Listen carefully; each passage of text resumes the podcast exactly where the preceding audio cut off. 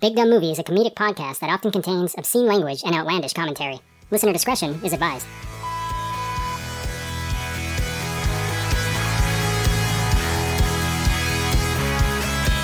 Hello and welcome to Big Dumb Movie, where we discuss movies of the big dumb variety. I'm your host Corey, and I'm joined today with Jonathan, Hey guys. Steve, Heidi ho, neighborinos. and Cavi Anvil. Hey, what up? Blah. Hey guys, we're here to talk about Demolition Man, Demolition Man. a very well remembered movie of the '90s, an action movie, a movie with. Well, I was gonna say Steven Seagal, but thank God it doesn't have Steven Seagal. Well, it's funny you should bring that up. Why is that, Steve? Uh, Seagal was almost in this movie. Yeah, I mean, I, I've got a lot more related to touch on. We can touch on when we get there, but yeah, Seagal and Van Damme were actually two of the early choices for this movie. Arch rivals? Yes, yes, indeed. Wow. Was it Seagal with or without the ponytail? I mean, I think it would have to be with. I think so. Oh, okay. yeah. Yeah, I mean, Seagal without the ponytail is like a neutered horse. Now, was this prior to Van Damme's coke problem? I think this was well into the midst of the coke problem. Yeah, this was during. Yeah. Well, this I mean, I peak- know, I know he was super heavy on it during Street Fighter. Was that like the same year? I mean, wouldn't you have Was it right around there, I'm right? not sure I Like could do that movie 94? without some kind of chemical assistance. like,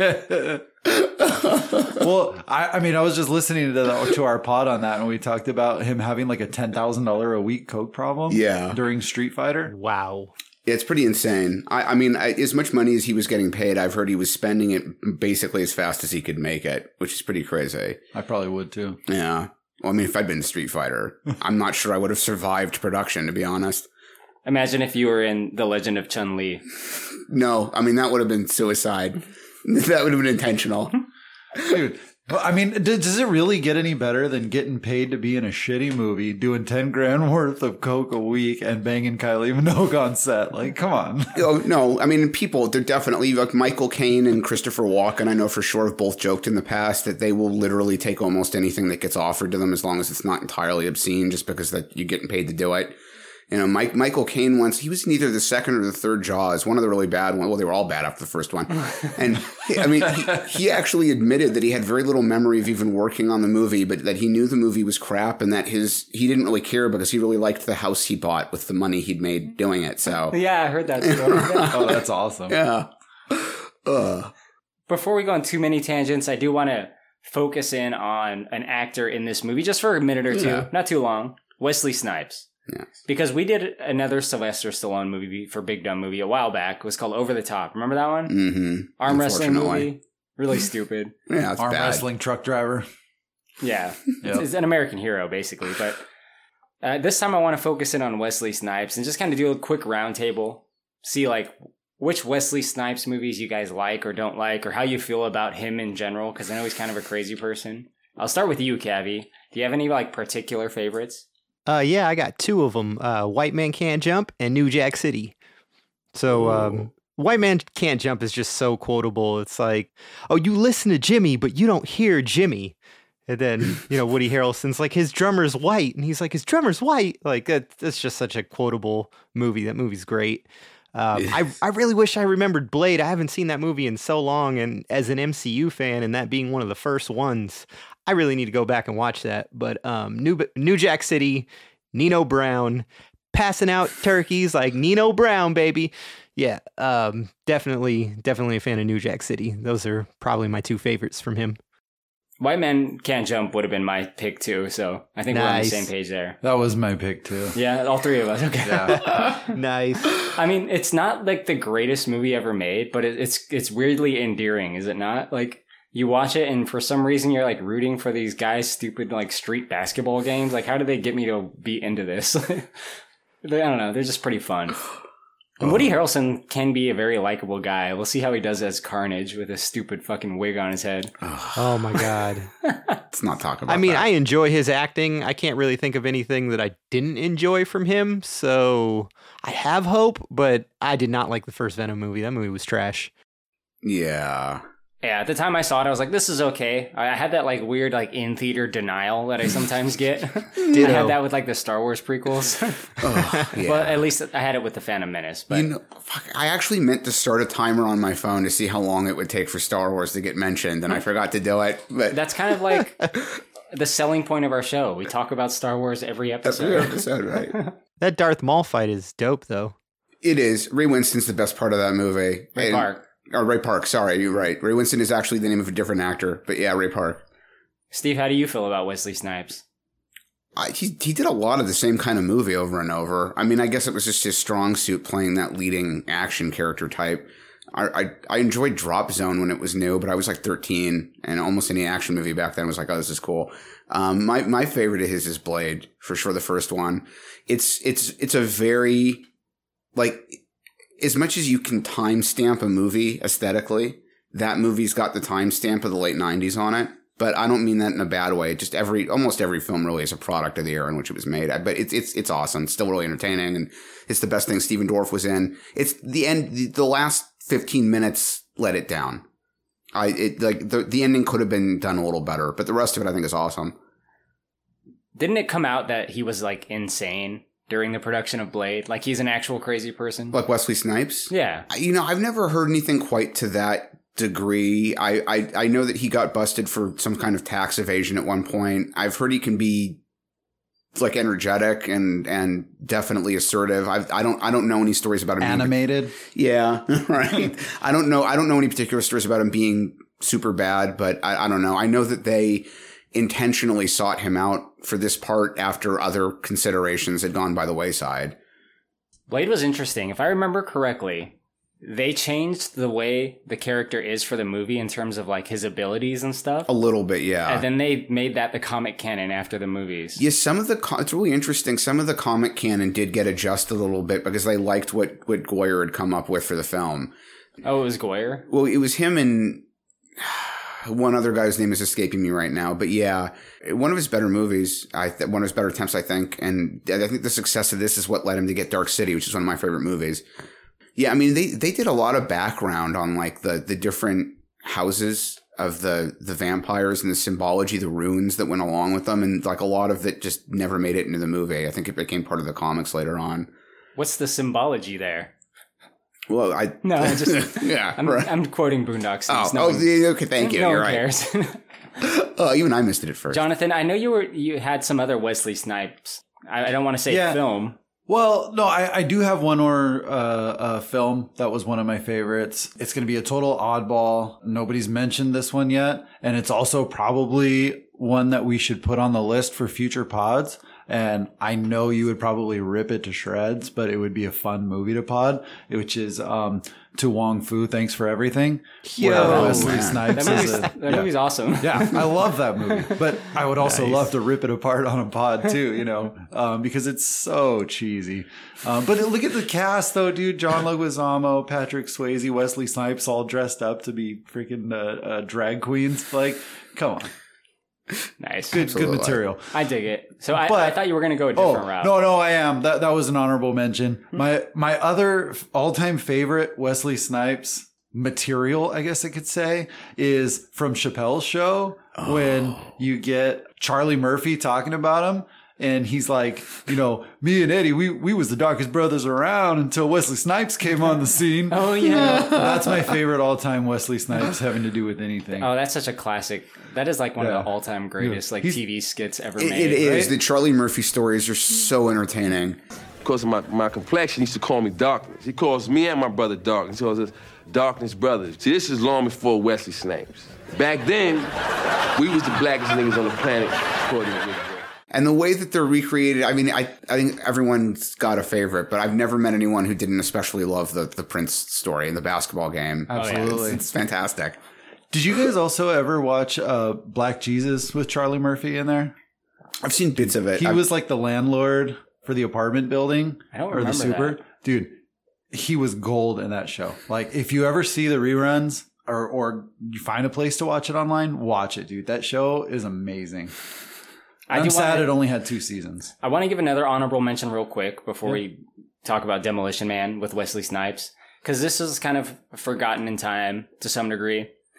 You, you guys remember Michael Jackson's music videos, right? He used to do these big production music videos. He was like, oh yeah. Yeah. like Thriller was the- obviously Oh, the absolutely. really big one, but It was remember the time and black and white got huge videos. Yeah. yeah, Black and White was an event when it, Yeah. remember when it premiered? Oh yeah. Yeah, that was a big deal with Macaulay Culkin in it. Yeah. I mean, come on. What was But- the other one he did with his sister? With Janet? Oh, that's Uh, right. That was a huge, wild video. Like Yeah. super futuristic right there. half of the songs on um oh crap now the name of the album is escaping me one from the early 90s where it's Bad. I, was it bad I, maybe it was bad something like half the songs on that album got huge videos Yeah, I think it was bad because he did a video for the song Bad Right. with Wesley Snipes. yeah that's what it was Really? Yeah, so the original video is like long. It's like 10 minutes long or something. Yeah. And it's Wesley Snipes plays the antagonist to Michael Jackson. And the whole song is about like him getting in Wesley Snipes' face saying, Who's bad? But in the later video, they cut all the Wesley Snipes stuff out. So the video doesn't really work anymore because he's doing, he's saying all this to no one. yeah So it's like him and his gang are like confronting no one. It never shows the other side anymore. there have been a handful of instances of that with with various different artists where a music video becomes like a, a 10 minute or 12 minute long short film into itself and then it'll get cut down for well i don't know if mtv even plays music videos anymore at this point but it would have been trimmed down for a network like mtv you know yeah Well, Steve, you're here, so why don't you tell us how the hell did Demolition Man get made? Okay.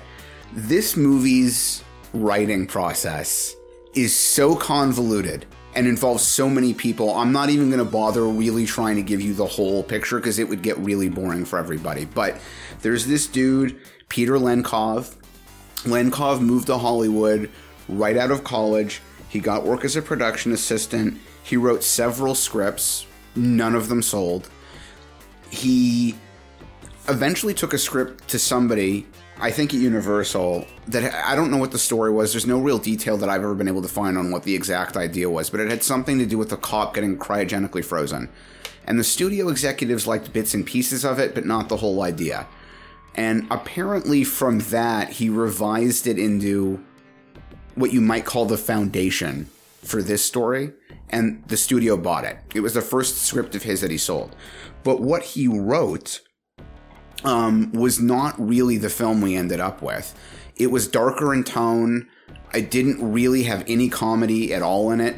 He had his own his own ideas for who would be in the film. I, I, I believe that his uh, first pick for the lead role as John Spartan was Mickey Rourke, and uh, that evolved over time. Lenkov did go on and do other work, um, not not much. He wrote the second and third Universal Soldier movies, um, and he wrote the the Pauly Shore movie Son-in-Law. Uh, most of his, to our point a moment ago, most of his work was in music videos. Oh, I should mention the title apparently did come from him. There's a story about how when he was working as a production assistant, he was so broke he was driving around in a wrecked up car that had a boombox chained to the back seat that he was using as a stereo, and that he would constantly listen to the song uh, "Demolition Man" by the Police, and that's where the title for the film came from. Which is funny. I want to put a little asterisk, asterisk, even though this isn't related to really what we're talking about, because I think this is hilarious. In Kuwait, the Arabic title they used for this movie is Rambo the Destroyer. and they did that on right they did that on purpose because rambo was such a massively popular movie in iraq of all places that they thought that associating this movie with that one would help them sell tickets even though it was the same actor playing a totally different character First um, Blood or like this Rambo sequel? they just called it rambo rambo the destroyer i, bet mean, the, oh the first one i think okay. yeah because the second the second or third one i think is where he goes to afghanistan i can't imagine that one would be very sequels, He's just like killing Middle Easterns indiscriminately. Yeah, those movies are very, very much like height of the Cold War anti-communist propaganda, and like, yeah. Uh, anyway, so Lenkov Lenkov uh, wrote this original movie, and it sold. He sold it in 1988. At some point, I'm not even sure anymore what the exact order was with these writers, so I'm not going to bother trying to keep track. But another writer named Walter, right, yeah, Daniel Waters, got involved. He wrote a script for a very popular 80s cult movie called Heathers. Um, he did a huge rewrite, probably the most substantial rewrite. He added a lot of the comedy to the movie. In fact, he rewrote the script so substantially that there were so many different people involved in this. They ended up having a, a lawsuit type thing called an arbitration with the Writers Guild, and the Writers Guild ended up giving Daniel Waters the primary credit for the script. Waters stated at one point that Universal City Walk in Universal City was his inspiration for what San Andreas would look like, or San Angeles, I mean, San Angeles would look like. I, I guess for anyone who happens across this podcast isn't familiar with LA, Universal Studios operates a theme park um, in a suburb called Studio City, and adjacent to the theme park is a shopping and, and restaurant sort of district called City Walk. At some point, another writer named Fred Dekker got involved. Dekker also has a mostly very dubious resume. The only other good thing he ever worked on was an 80s like teenage monster movie called Monster Squad, um, because otherwise he wrote RoboCop 3 and the 2018 version of Predator. Yeah, uh, he did. He did uh, uh, write some episodes of Tales from the Crypt, but this guy got involved with the script of this movie at some point apparently his his uh, rewrites were unscripted, which I think is unfortunate because um, it was his idea to um, start the movie in '96 and have a sort of build up as an origin.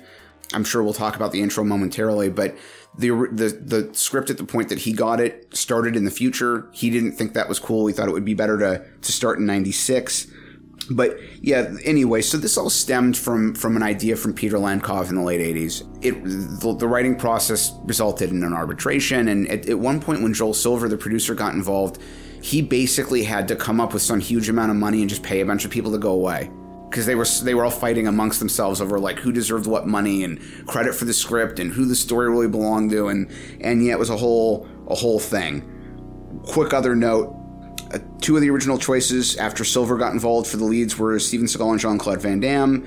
Van Damme was offered the John Spartan part. He decided he'd prefer to play Phoenix. And when they proposed the idea to Seagal, Seagal didn't like it. Apparently, he wanted to play the bad guy too. So that came off. Aren't they rivals? We That talked about this. And in they Sidekick. hated each other. Yeah, I have a difficult time believing the two of them really ever would have agreed at this point, early 90s, to have been in a movie with each other, especially because Seagal talks shit about Van Damme all over the place. Yeah, more on that on our Sidekicks podcast. Right? Oh, dude, that was a great story. It really was. Um, Stallone initially passed on the, the lead himself. Uh, it took several weeks of him thinking about it before he decided to come back. He originally wanted Jackie Chan to play Simon Phoenix. Um, he and Jackie Chan were friends. Jackie Chan declined it. Jackie Chan, it's not in his heart to play a bad guy. right? There's no way he could have ever done it. That's actually part of why he turned it down. He didn't think anyone would buy the idea of a guy that always played a hero playing the bad guy in a movie like this, and that he didn't really seem like the, the, the bad guy type. Imagine nice guy Jackie Chan like doing the Simon Phoenix stuff, just like killing all these people. Right? No way. Yeah, that wouldn't have worked. Not my guy. No, not, my guy at all. Snipes passed on the script so many times that Joel Silver uh, went to the set of a movie called Rising Sun, based on a Michael Crichton book that Snipes was filming at the time. He Silver went to the script and basically begged Snipes to be in it, and he eventually eventually said yes. They originally cast Lori Petty to play the Sandra Bullock part in this movie. I heard about that. That's not. That's that's wrong casting. It is wrong casting, and thank God. I mean, the apparently they always said creative differences. What I've heard is that she and Stallone hated each other, and and that they, after they shot like three days, four days with her, something like that, they got footage. I wonder where it is. I'd love to see the footage they shot with Lori Petty, just out of morbid curiosity. Well, apparently they did the sex scene first, the quote unquote sex scene. I didn't know that part. yeah, Wow. So yeah, I mean, so she left, and Sandra Bullock got the part. Uh, Tank Girl is not the right no, choice.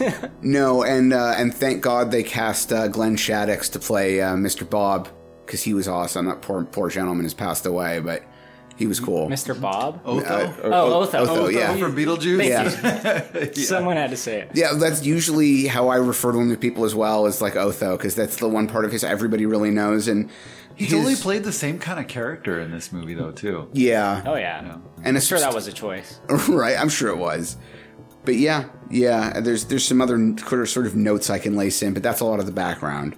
All right, that's cool. I like all that. Thank you. I, I gotta say, uh, Monster Squad as a kid was my jam. I haven't seen it since I was a kid, so I don't know how well it holds up. But I was kind of. I just rewatched it. It's awesome. Is it nice? It is, Okay, yeah. I'm gonna have to check that out because I really, I really enjoyed that movie as a kid. So when you said You got to Monster put Squad- yourself back in that same mindset from like when you were a kid watching it, and you'll enjoy the hell out of it. I swear. nice. All right, got to do that. Does, any, does anybody have a budget and box office? On this? 57 million budget, Yeah. and it was a success with 160 million dollars worldwide. Wow. Made a lot of money. Yeah. They even had a Sega Genesis game. I had it. Me too, dude. I Yeah. love that game. Yeah, that was a good one. Yeah, that's a really fun game, actually. The, the, it's like your typical, for those that haven't played it, it starts off kind of like a typical side scrolling shooter, Contra style, but they introduce some other elements. Like it goes into top view mode on some levels, and uh, I guess Contra does that too. It's Contra 3, basically. yeah. yeah. God, Contra What- 3 what's was so funny hard. about like Sega Genesis games from like that era, it's like they're all like if they were a good game, they were equally good. Like because they all were limited to only doing exactly what the other Yeah, there was like a could format. really like do. all the beat 'em ups were the same. Like Yeah, Golden ex- Axe and Streets of Rage were the same game, Yeah. essentially. right, right. And Final Fight, they would just change the backgrounds. yeah. Streets of Rage is one of my all-time favorite games. Part two specifically. Is a great one. Dude, I, I, I like the soundtrack for Streets of Rage, the first one. I, I put some of that in our Rumble in the Bronx podcast because I like it so much. Nice. nice. I actually just downloaded a bunch of ringtones because I'm setting an hourly a- alarm to remind me not to get distracted. And it's all Streets of Rage 2 music and like Sonic 2 random. But yeah. Well, let's talk about the movie itself, Demolition Man. Jonathan, I'm hoping you can tell us a little bit about the intro. It takes place in the in the distant future, does it not? Yeah, distant future. I I forget. Was it like 20, 32? 2032. No, I'm, I'm referring to 1996, man. The future world Oh. of 1996. Which it was. Well, it was released made. in '93, so three years after that, '96. Yeah. Right? Yeah, they really So- thought things were going to go to shit fast. You know? Yeah, Yeah, it's really interesting that, that LA would have decayed that quickly really. to that point, right? It's worse than Blade Runner. Stuff burns fast. There's a Blade man. Runner tie-in. I mean, uh, David L. Snyder was the art director from Blade Runner. Yeah. He was fresh off of working on Super Mario Brothers the movie, and then went on to do this one next. Nice. So, uh, Wow. the Blade Runner inspiration. Yeah, so he just he just said to himself, you know, I've done Blade Runner now. There's the peak of my career. I'll just do garbage from this point forward. Oh, Demolition Man's not garbage. well, and then he did this. This well, yeah, and actually, this is this movie I like. So Anyway, Jonathan, what's going on in '96? So at that time, there's kind of like a. It's like the riots of '92 had never stopped, so the entire city of LA just burnt to the ground. The Hollywood sign is constantly aflame. I assume all the time. yeah, that was the weirdest part of that opening shot. Is it starts with the Hollywood sign being on fire? Like why? It's always like that. Yeah, Adam. just oh yeah, you know what? You're right. It's They been a- the pyrotechnic, so it just always looks like it's on fire. I go a few weeks without going to Hollywood, and I forget the sign's always on fire. You know. It spontaneously combusts every few weeks. right. You know? so in in the credit or I'm sorry, in the intro, so you get this like you just see everything burning like house after house. And then you have this uh, helicopter scene where Okay, I know some people refer to Stallone as Sly. I fucking hate that nickname, okay? Like that is the stupidest nickname in the world for somebody that's named Sylvester.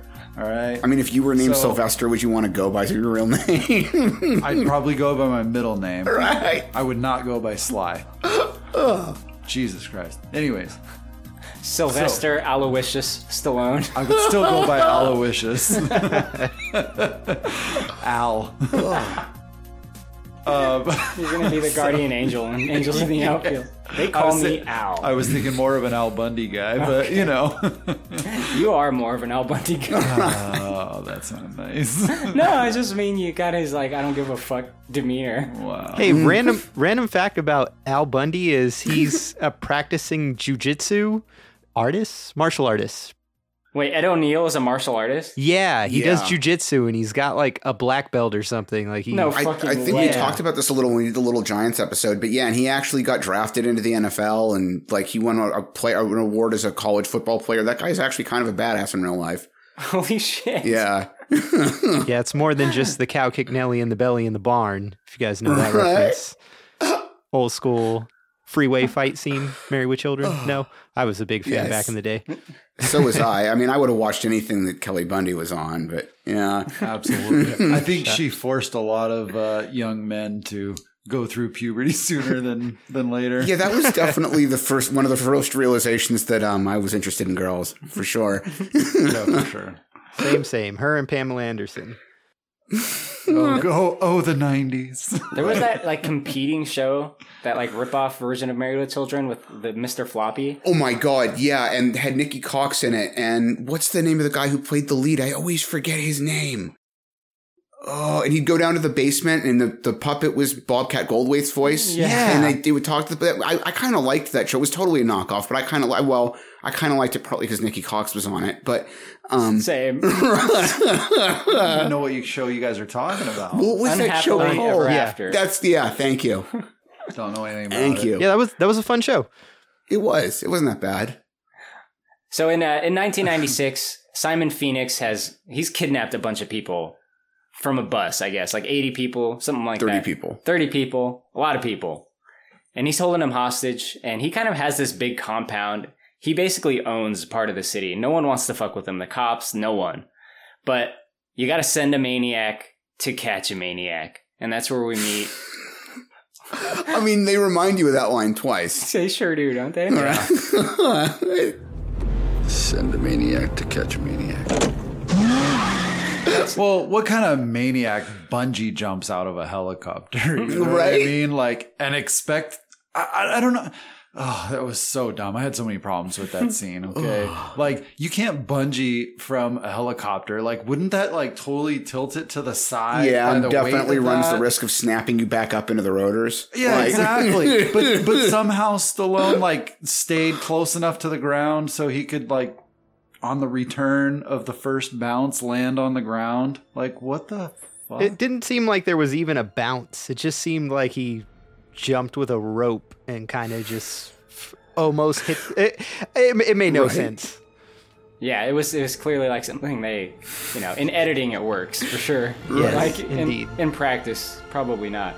I'm kind of of two minds about this intro scene. Like, you got to start a movie like this with some action, and you got to introduce us to our hero and our villain.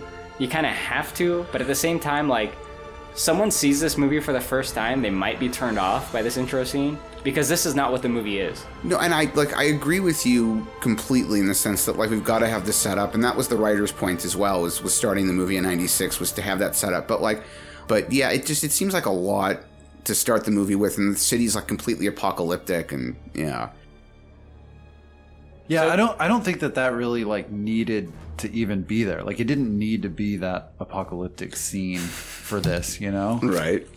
No dystopian Los Angeles. Yeah, it could have just been like, you know, industrial area Los Angeles somewhere. And Yeah. Phoenix had this warehouse with with gasoline stored in all these plastic barrels.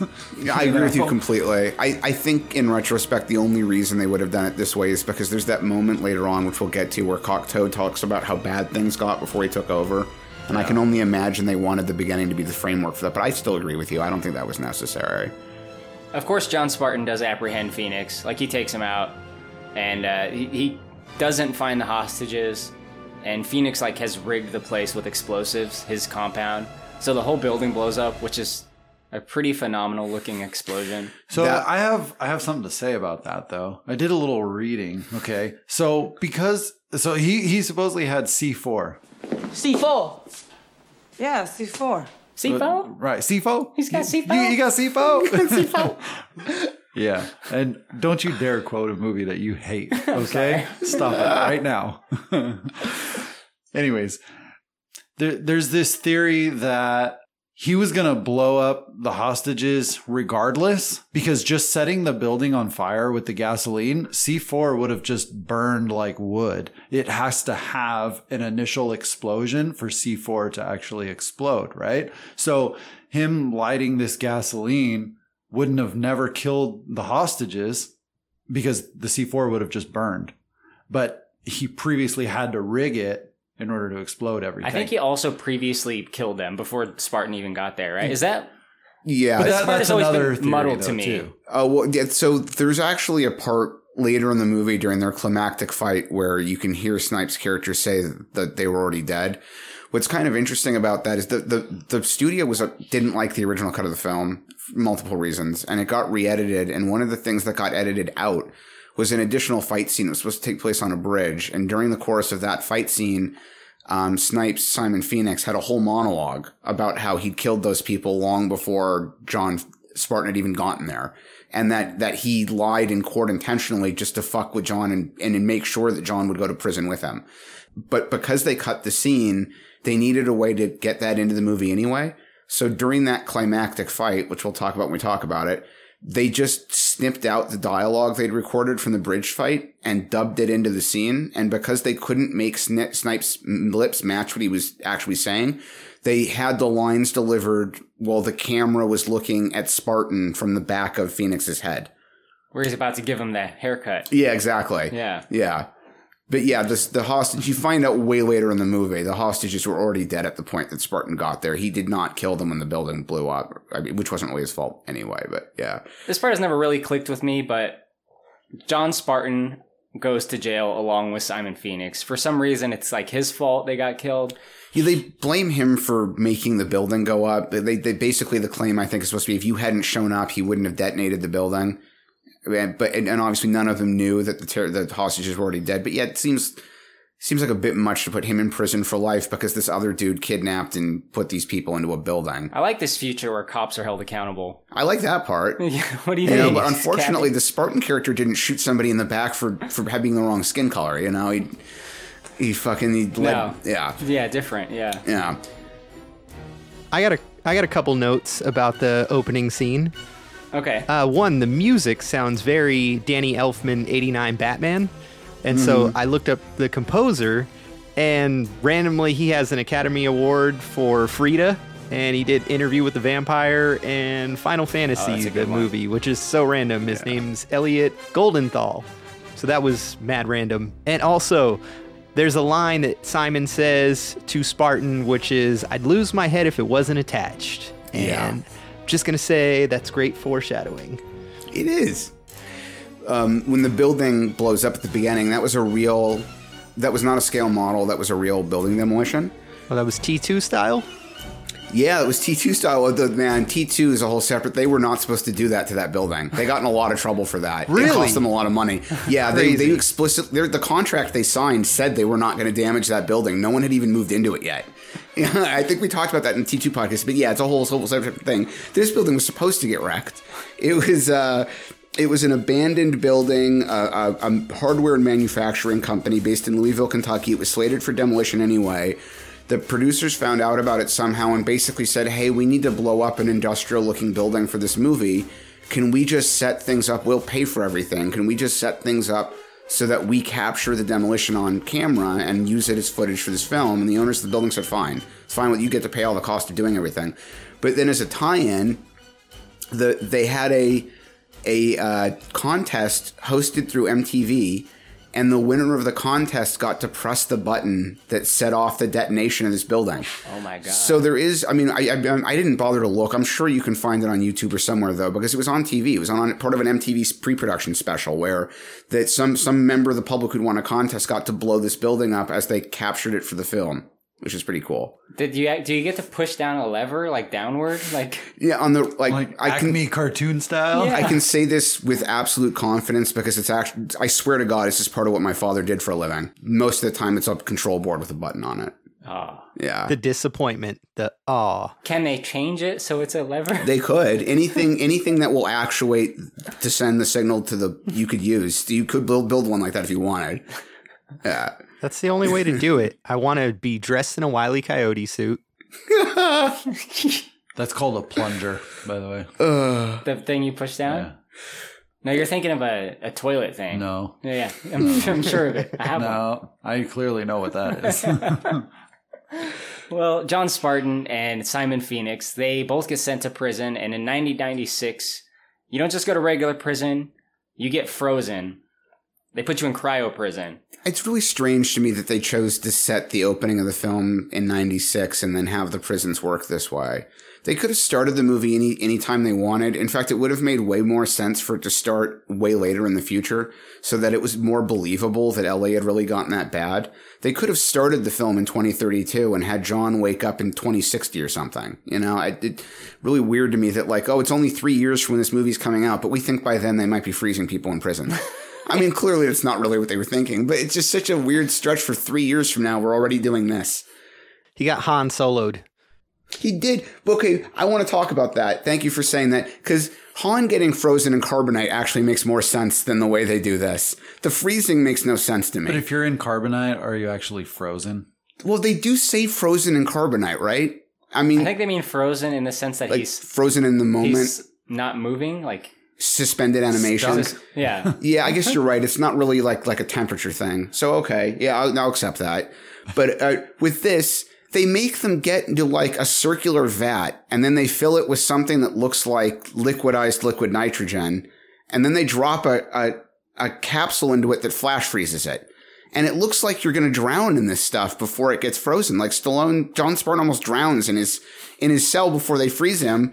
And, and then he gets frozen in this awkward position where he's like screaming and half hunched over. And like, you're writing sci-fi. You can make this process work any way you want. Literally any way you want. You're inventing the rules as you go. You could have him just walk into a chamber. He's like, you remember what the capsules looked like in Lost in Space where they're standing up? Yeah. You, right, you could you could just do something like that. He walks in, he sits down, his arms are at his side, and they bam, they freeze the chamber. Fine. Like why why would they design this in a way that requires them to half drown in this liquid before they get frozen? I know the exact reason why. why? Because they wanted to show his ball sack so many times, dude. That's why. Gross. I, thought it was like part of the punishment. Like you let a bunch of people die, so you get to half drown. It's like waterboarding right before they freeze you. yeah. That is a forewarning for anybody who hasn't seen this movie yet. You're gonna see Sylvester Stallone's ball sack. Gross. that was one of my notes too. There's some weird camera work. They don't have to have the camera come up this way, but they have it come from under him when he's like in the fetal position, and you can just see right between his legs. Yeah. Yeah, I mean, I I think they were thinking from that, thinking about that purely as an FX shot. You know, this is cool 180 as he freezes, and it, that in that sense, it is kind of cool. But like, yeah, why would you not at that rate have him wear shorts or something? You know, you don't go from from the bottom up with a guy who's not wearing any pants. This is probably the only movie that I've ever seen that showed ball sack that didn't show breasts. Right? They managed to avoid it with Robert Patrick and T2. I don't think you ever Yeah. really see. I mean, not that I'm looking that hard, but I don't think you No, really see you don't. anything. You don't. Well, Yeah. no, But- there's I think his dick head pops out, but they edited it out later. Seriously, All right, maybe I don't in a know. later release, check your older versions. He did say that at one point while they were filming that, a, like a tour bus went by and he was just standing there full frontal, naked, which is pretty hilarious. You're right. Pictures. I'm, sure some some tourist somewhere has got full frontal nude pictures of him making that movie, like- standing under an overpass. I'd like to pretend that that was like a, a tour bus full of Chinese people, Right, and me they too, for some all have reason. like amazing cameras, Right. and there's thousands of pictures out there, and these people are like, yeah, there was just some fucking naked homeless guy, and like all these people were filming him. Some guy 20 minutes later was lambasting his wife. You said this camera wasn't a good idea. Look at Yeah, what you I can get them got. on the Chinese black market if you. in the street, the the uh, the alley markets. So they're frozen. The movie takes place mostly 70 years in the future, 2032. For, before we see the characters again, we're kind of introduced to the future itself, and we get more and more as the movie goes on. But I'd like to talk about the future. And uh, Cavi, why don't you tell us some of the things that are going on in 2032? It's a it's a different world, is it not? Yeah, real quick before I jump into that, I got to say one thing about the the cryo prison and there's like this giant claw for a hand and that actually was the inspiration for the creators of Toy Story and Pixar, the claw that actually comes from this movie. Really? Oh, The that's claw machine awesome. claw? No. No. okay. I, I, why why this and not an actual toy claw machine? To- Yeah, no, claw, I, whatever. I'm just I'm just joking. It just reminded me of like as I Oh, see the ice cube coming around and it's like I'm like, "The what kind of deep cut research has this man done? the whole uh, yeah the way they get moved around is a whole nother discussion. for sure. Uh, so the future, the future. We start out with Lenina Huxley, Sandra Bullock's character, and she's driving around in a Tesla. That's my same note, dude. yeah, I go, it looks totally like a Tesla. and and we're in LA, which is freaking awesome because all of us are in the LA area. I grew up in LA, so She's on Santa Monica Boulevard, and Well, we would all definitely be in San Angeles, that's for sure. yeah. Yeah. And then we get uh, a glimpse of a periscope, Ninja Turtle style, and it sprays some graffiti on the wall, and and then it gets all burnt off, which was really cool. Yeah, so th- I want to speak to that because they established that like pretty early that there's like some people that are against the way society is, and, and they show us that with the, the graffiti thing. But it's like a really complicated graffiti mechanism. It doesn't seem like they have a lot of resources, even though it's the future. So like the fact that they've assembled this thing to come up and just spray graffiti on something they know it's going to immediately get removed from is is weird, is it not? It is weird. Well, I mean, c- uh, talking about weird, can we just talk about San Angeles for a moment? Because the concept of San Angeles is actually the thing about this movie that has always leg- literally bothered me the most. It makes no fucking sense. At all. If you think about it. I mean, I know they explain to you that, like, basically everything between Santa Barbara and San Diego has become one giant megalopolis. Fine. But where's the rest of the country? Where's the rest of California? Where's the California government in Sacramento? Where's the federal government? Where are the other states? Why would the state government in Sacramento and the federal government in Washington, D.C. let this Cocteau guy turn this megaplex with tens of millions of people into it into his own fascist dictatorship? They never for a moment, not even once, not even passingly, ever, ever even suggest that the rest of the country is gone. The only thing they ever tell you is that they rebuilt San Angeles from the remnants of these other areas after a massive earthquake. Fine. Fine, an earthquake leveled everything and you rebuilt, but that doesn't still doesn't explain how this Cocteau guy- became a dictator. Where's the president? Why does this guy get to set all the rules like this? It makes no fucking sense. just make up just make up like your own story you know like uh, when when all of it got destroyed in that earthquake california broke off you know like they predicted happening san andreas fault allowed it to push away into the ocean and Right. then the president of the united states Schwarzenegger said, "You know what, Cocteau, go ahead. You can fucking have your own little country right Yeah, there. Make seceded. it San Angeles. Let's see if your if your model works out, and if that works, then Well, and then it- expand." Later in the film, Cocteau basically makes it sound like his end game is to literally take over everything.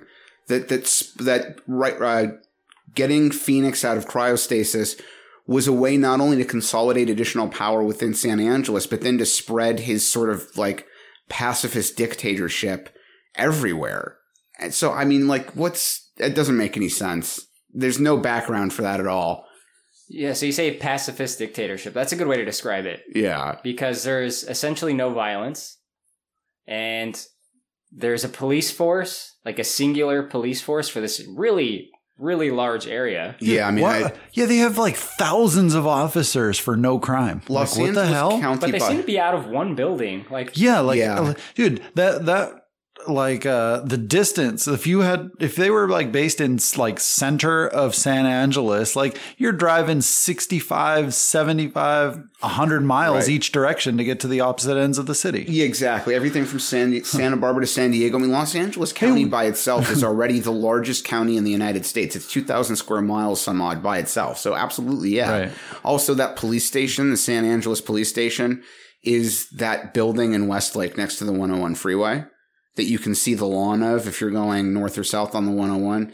The funny shaped one, it was a, it was the Baxter building for several Oh, yeah. years. And prior to at the time they shot this movie, that was actually the West Coast headquarters of GTE Telephone. But uh, that that building in Westlake Village, California, is the police station. How do you know all of this? I'm a repository for useless information. Are you sure you weren't built by Tesla? I, I look, I might have been built by the same company that built the artificial people in Ghost in the Shell. there's another Also, one we like to reference as long as as long as we're picking out my numbskull facts, the the police cars were a General Motors prototype vehicle that GM didn't have enough of for the movie, so the producers actually paid to have extras made so that they could use them for the film. That's pretty epic. they had to destroy some of them Yeah, I'm sure some of them got scrapped afterward, which is The one uh, that got filled with foam. right. I, I know that one or two of the cars definitely went back to GM, but yeah. I really liked uh, Sandra Bullock's uh, office. I love all the Easter eggs in there. They're pretty amazing. Yeah. She's got a Lethal Weapon 3 poster. Dude, Yeah. And awesome movie, by the way. And a Red Hot Chili Peppers poster. Right. Joel Silver was the producer on that and this. So there's kind of our tie in. And when uh, when the original writer was trying to sell the script for this, the first Lethal Weapon was a big inspiration point. Shane Black wrote that script with a writing partner. I always forget what the writing partner's name was, but they got a they'd never written anything significant before, and they sold the script to for the first Lethal Weapon for a million dollars, which at the time was not only a record for a script sale, but a, a massive record for a first time script sale. So, I mean, you can only imagine at, from that point forward, every other nobody in Hollywood who's trying to sell a script is like, I want to be the next that guy. You know? So in 2032, Simon Phoenix, he has his parole hearing, which I guess he gets, but John Spartan doesn't get. Whatever. He's he's clearly like a psycho murderer, but he gets his parole hearing and uh, he easily escapes prison. And later we find out why. I mean, he was he was intended to escape. So the reason that Spartan didn't get his parole yet was because he wasn't eligible until a minimum of two, year 2046. But that's crazy. Simon Phoenix was eligible first. yeah, that is kind of weird. Well, maybe I don't know. I, I also little detail mention when when Spartan goes in to prison earlier in the movie, the the deputy warden is the one that puts him in a cryo, and it, it's it's. Um, Oh crap! Now I've forgotten the character's name. But uh, it's it, later on when he and Phoenix get brought out. It's the same guy, but but decades older, and he's now the prison warden. Right. Yeah. Speaking of wardens, uh, the warden from Shawshank runs the police force. Dude, I fucking hate that guy, man. Yeah. hate him. I love the glasses they gave him for this movie. John Spartan. I'm Chief of Police George Earl. We didn't thaw you out for a family reunion. Consider it fortunate the lieutenant even bothered to do a probe on your wife. This is about you and the cryocon, Simon Phoenix. He plays a dick pretty good though. He does. He's very good at it. Do you just hate him as an actor or his characters? No, I think he's a great actor. He just like the characters that he plays. He's so hateable. You know, like you hate him so much that you like him. right. So Simon Phoenix escapes prison and immediately just starts fucking killing people, killing guards, killing everyone in his path essentially. And there is a little a mention there for a moment that something is weird is up because he he's able to release himself from the the sort of hospital bed gurney thing they've got him on. He's able to release himself by issuing a verbal command and right before he kills one of the guards, the guard's like, "How did you know how to release yourself from that?" And Phoenix's response is, "I have no idea." Even he doesn't know how he knew how to do that. But did we mention the line? Like what the the, the code was? I don't remember what It was Teddy bear? Teddy bear. Yeah. so random. I, I think it really underlines where that society's at, you know, that everything's got to be nice. Everything has to be pleasant. Be well. Be well. Yeah. You can't even say goodbye to people. It's be well. My notes, too many be wells. right. What are some of the other stupid shit they say? There's be well. Enhance your calm. Yeah, enhance your calm. Enhance your calm.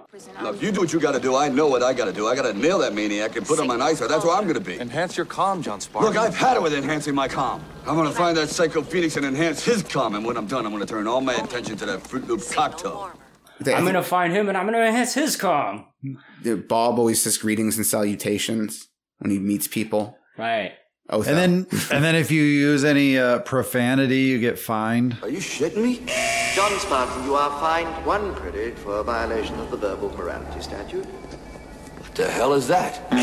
John Spartan, you are fined one. Yeah, and if you use profane words, I think it's more than twice in a row, you actually get the police called on you. really? Yeah, they established Right. that the senior Phoenix is in the phone booth. He curses once, he gets a citation. He's like, "What the?" Then he says something like, "What the fuck is this?" He gets a second citation. Then he says something like "fuck you," and the third time, the voice, the recorded voice, says, "I'm notifying the police department that you won't stop cursing." So, Basically, so there's an interesting story for that. Okay. So Phoenix at this point doesn't have the chip in his hand like Yeah. everybody else does. So they don't call out his name prior to the fine like everybody else did.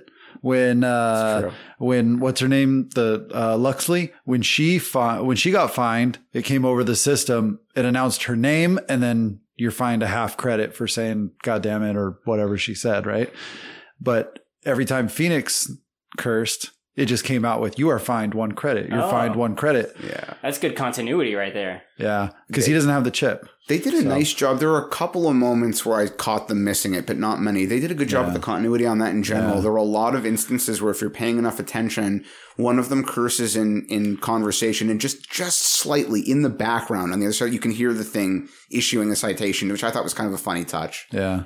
Well, that that sets up to like when he like disappears, they're like, well, in order to find him, we have to wait until another MDK comes up because they Right. couldn't actually track him like you could with every single person in San Angeles. And I love that the police chief's plan for that is we'll just wait till he kills somebody. I mean, which is basically what Spartan says too. Like that's really what you want to do. You want to wait till he murders someone and then go to that place, at at which point he'll be gone already. We already have a backup plan.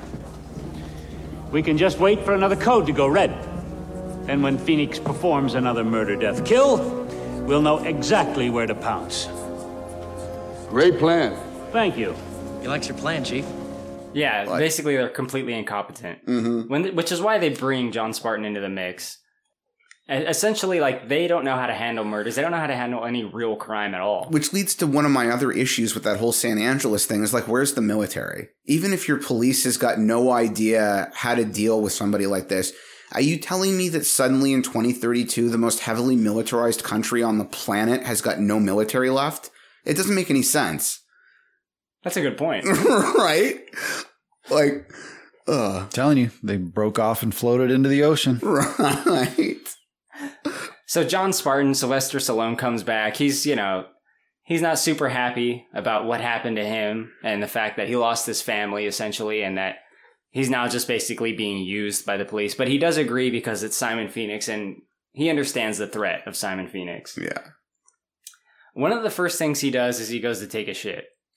I mean, as you do after you're frozen for a, really long time. I guess we have to talk about it. Cavi, the three seashells. I mean, what what are they? How do they work? I don't know. Ev- Everyone that's ever talked about Demolition Man has had this conversation, but I guess it's our turn. I guess so. I mean, it sounds highly unsanitary because how how would you if everybody's using them to Yes. yeah it just, it just sounds it Okay, sounds really gross. Aside from about. unsanitary, that they look like they would fucking hurt, man. All right. So I'm not scraping my asshole with seashells, you know? Like, damn. I, I, I wasn't sure how much we were going to touch on this, but I actually made several notes for myself, so I'd remember to bring this. It's actually multi-point here. Oh, I, I, Cavi, I don't want to talk over you though. no please do please do Right. so Daniel Walters, who was or, or Waters, excuse me, was who was one of the many screenwriters involved in this movie. He said that the idea for the three seashells came about while he was writing a scene where where Spartan has to go to the restroom, which begs the the first question right off the bat is why did there even need to be a scene where Spartan goes to the restroom? not really integral to the plot. I, I like the only reason I can see doing it is specifically to inject this kind of humor into it, which makes it even funnier when you find out that he was not writing the restroom scene specifically to get the seashells in. He had not had the seashell idea yet. He didn't have the seashell idea until after he decided to write a scene where Spartan has to go to the bathroom. And he only got the idea because he was sitting on the toilet trying to come up with ideas when he called some other screenwriter he knew. And this, this other screenwriter said, well, I've got a bag of seashells on the toilet in my bathroom. Maybe you can make something funny out of that. And that's where the idea literally came from. Daniel Waters has admitted to this. This is where the idea for the seashells came from. So there was no reason for, uh, for it other than he decided to write a scene where Spartan went to the bathroom and then needed to make it funny and called this other screenwriter and got this weird seashell idea. Then Sylvester Stallone actually posited in interviews how he thought the shells would work. And let's just say you use two of them like chopsticks and the third one to clean what's left of the mess up. That was Spartan's idea, or, or St- Stallone's idea for how to do this. But then Cavi's absolutely right. They never address for a moment, even if you assume that's how this would work, how the hell you keep them clean in between users. Or if you just throw them out every time you're done with them. Like, Hence, the the uh, San Angeles broke off into the ocean. They've got excess seashells. shells. There was a point in pre-U.S. history where certain tribes of coastal Native Americans would u- use shells as a type of currency. So maybe, like, Did you say toilet paper? Oh, they used handfuls of wadded paper back in the 20s. I'm happy that you're happy, but the place where you're supposed to have the toilet paper, you got this little shelf with three seashells on it. He doesn't know how to use the three seashells. I can see how that could be confusing. But he doesn't know about the seashells. Right? Fucking Rob Schneider, dude. Jesus.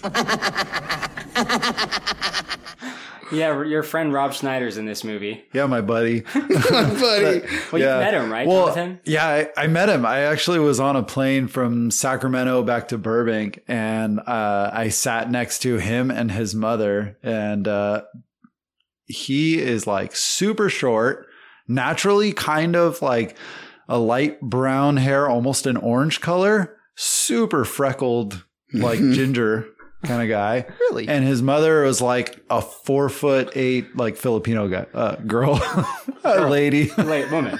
woman, Gal. what, was- guy. what was the four name of foot that? eight Filipino guy.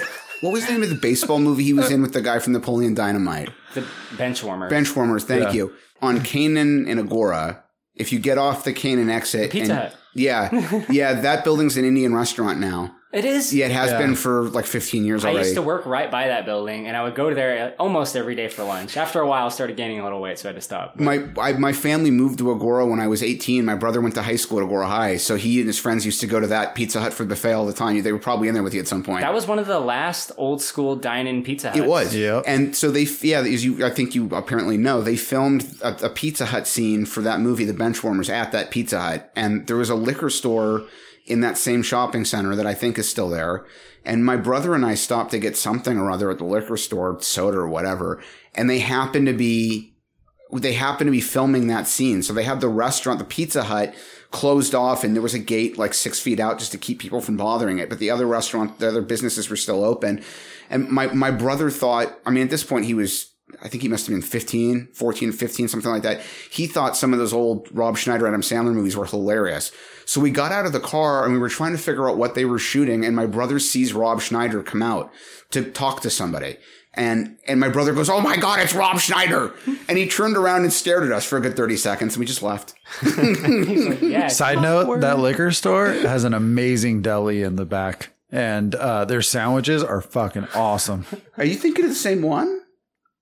Yeah, you know where where uh, Island Burger is now, Yeah. right on the corner, and then there's a little liquor store right on that corner Oh, okay, liquor that's store. That's the opposite direction. Oh, that's the opposite yeah, side? So it, Oh, yeah, okay. if it's just going the other way, like a half a block next to the 76 station. There's another little oh, strip okay, mall there. okay, yeah. I got you. Yeah, yeah, yeah. But that lic- the other liquor store, Right. dude, amazing deli, Right?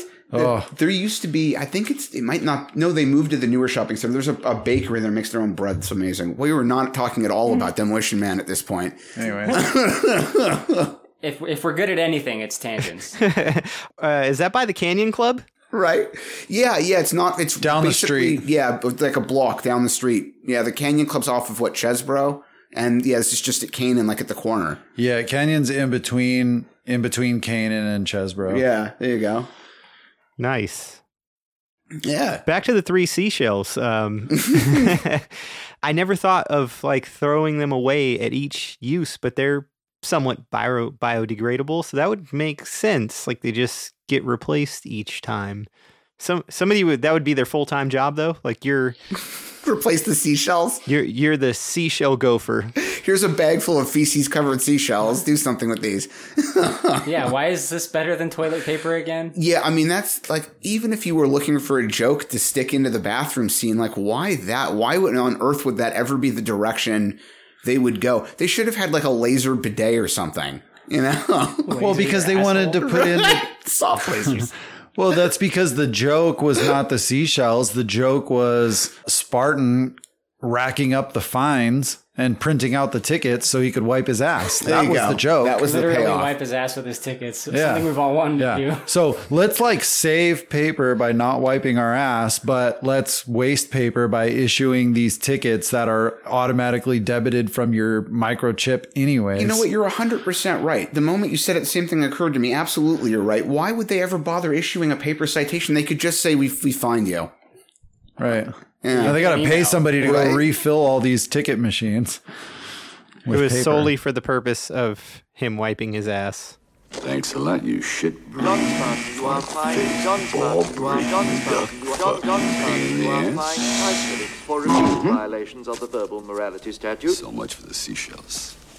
Great setup, Stallone. I gotta say, so this is just part of the world, and that's the fascinating thing about this movie. I think is like it it builds a really strong world. It does. There's a lot of little funny stuff. Like it's not gut busting hilarious that there's three seashells, but it adds to like the comedy of like this is such a strange and foreign future. The parts where they get outside, there's two scenes, uh, at least, where Lenina and, and John are driving around where, they, like, you can tell if you're really, really looking that they had to construct um, some amount of, of physical set work around buildings. But the detail they paid to the city is actually pretty neat. There's a, like, some of the scenes where Lenina and John are in the car together and they get the exterior shots of them passing through parts of the city are like, I think some of my favorite moments in the whole movie. There's some there's some mats in there for sure. Yeah, absolutely. And, and it, it's it's like the even aside from the San Angeles stuff, which I can let myself forget when I watch it.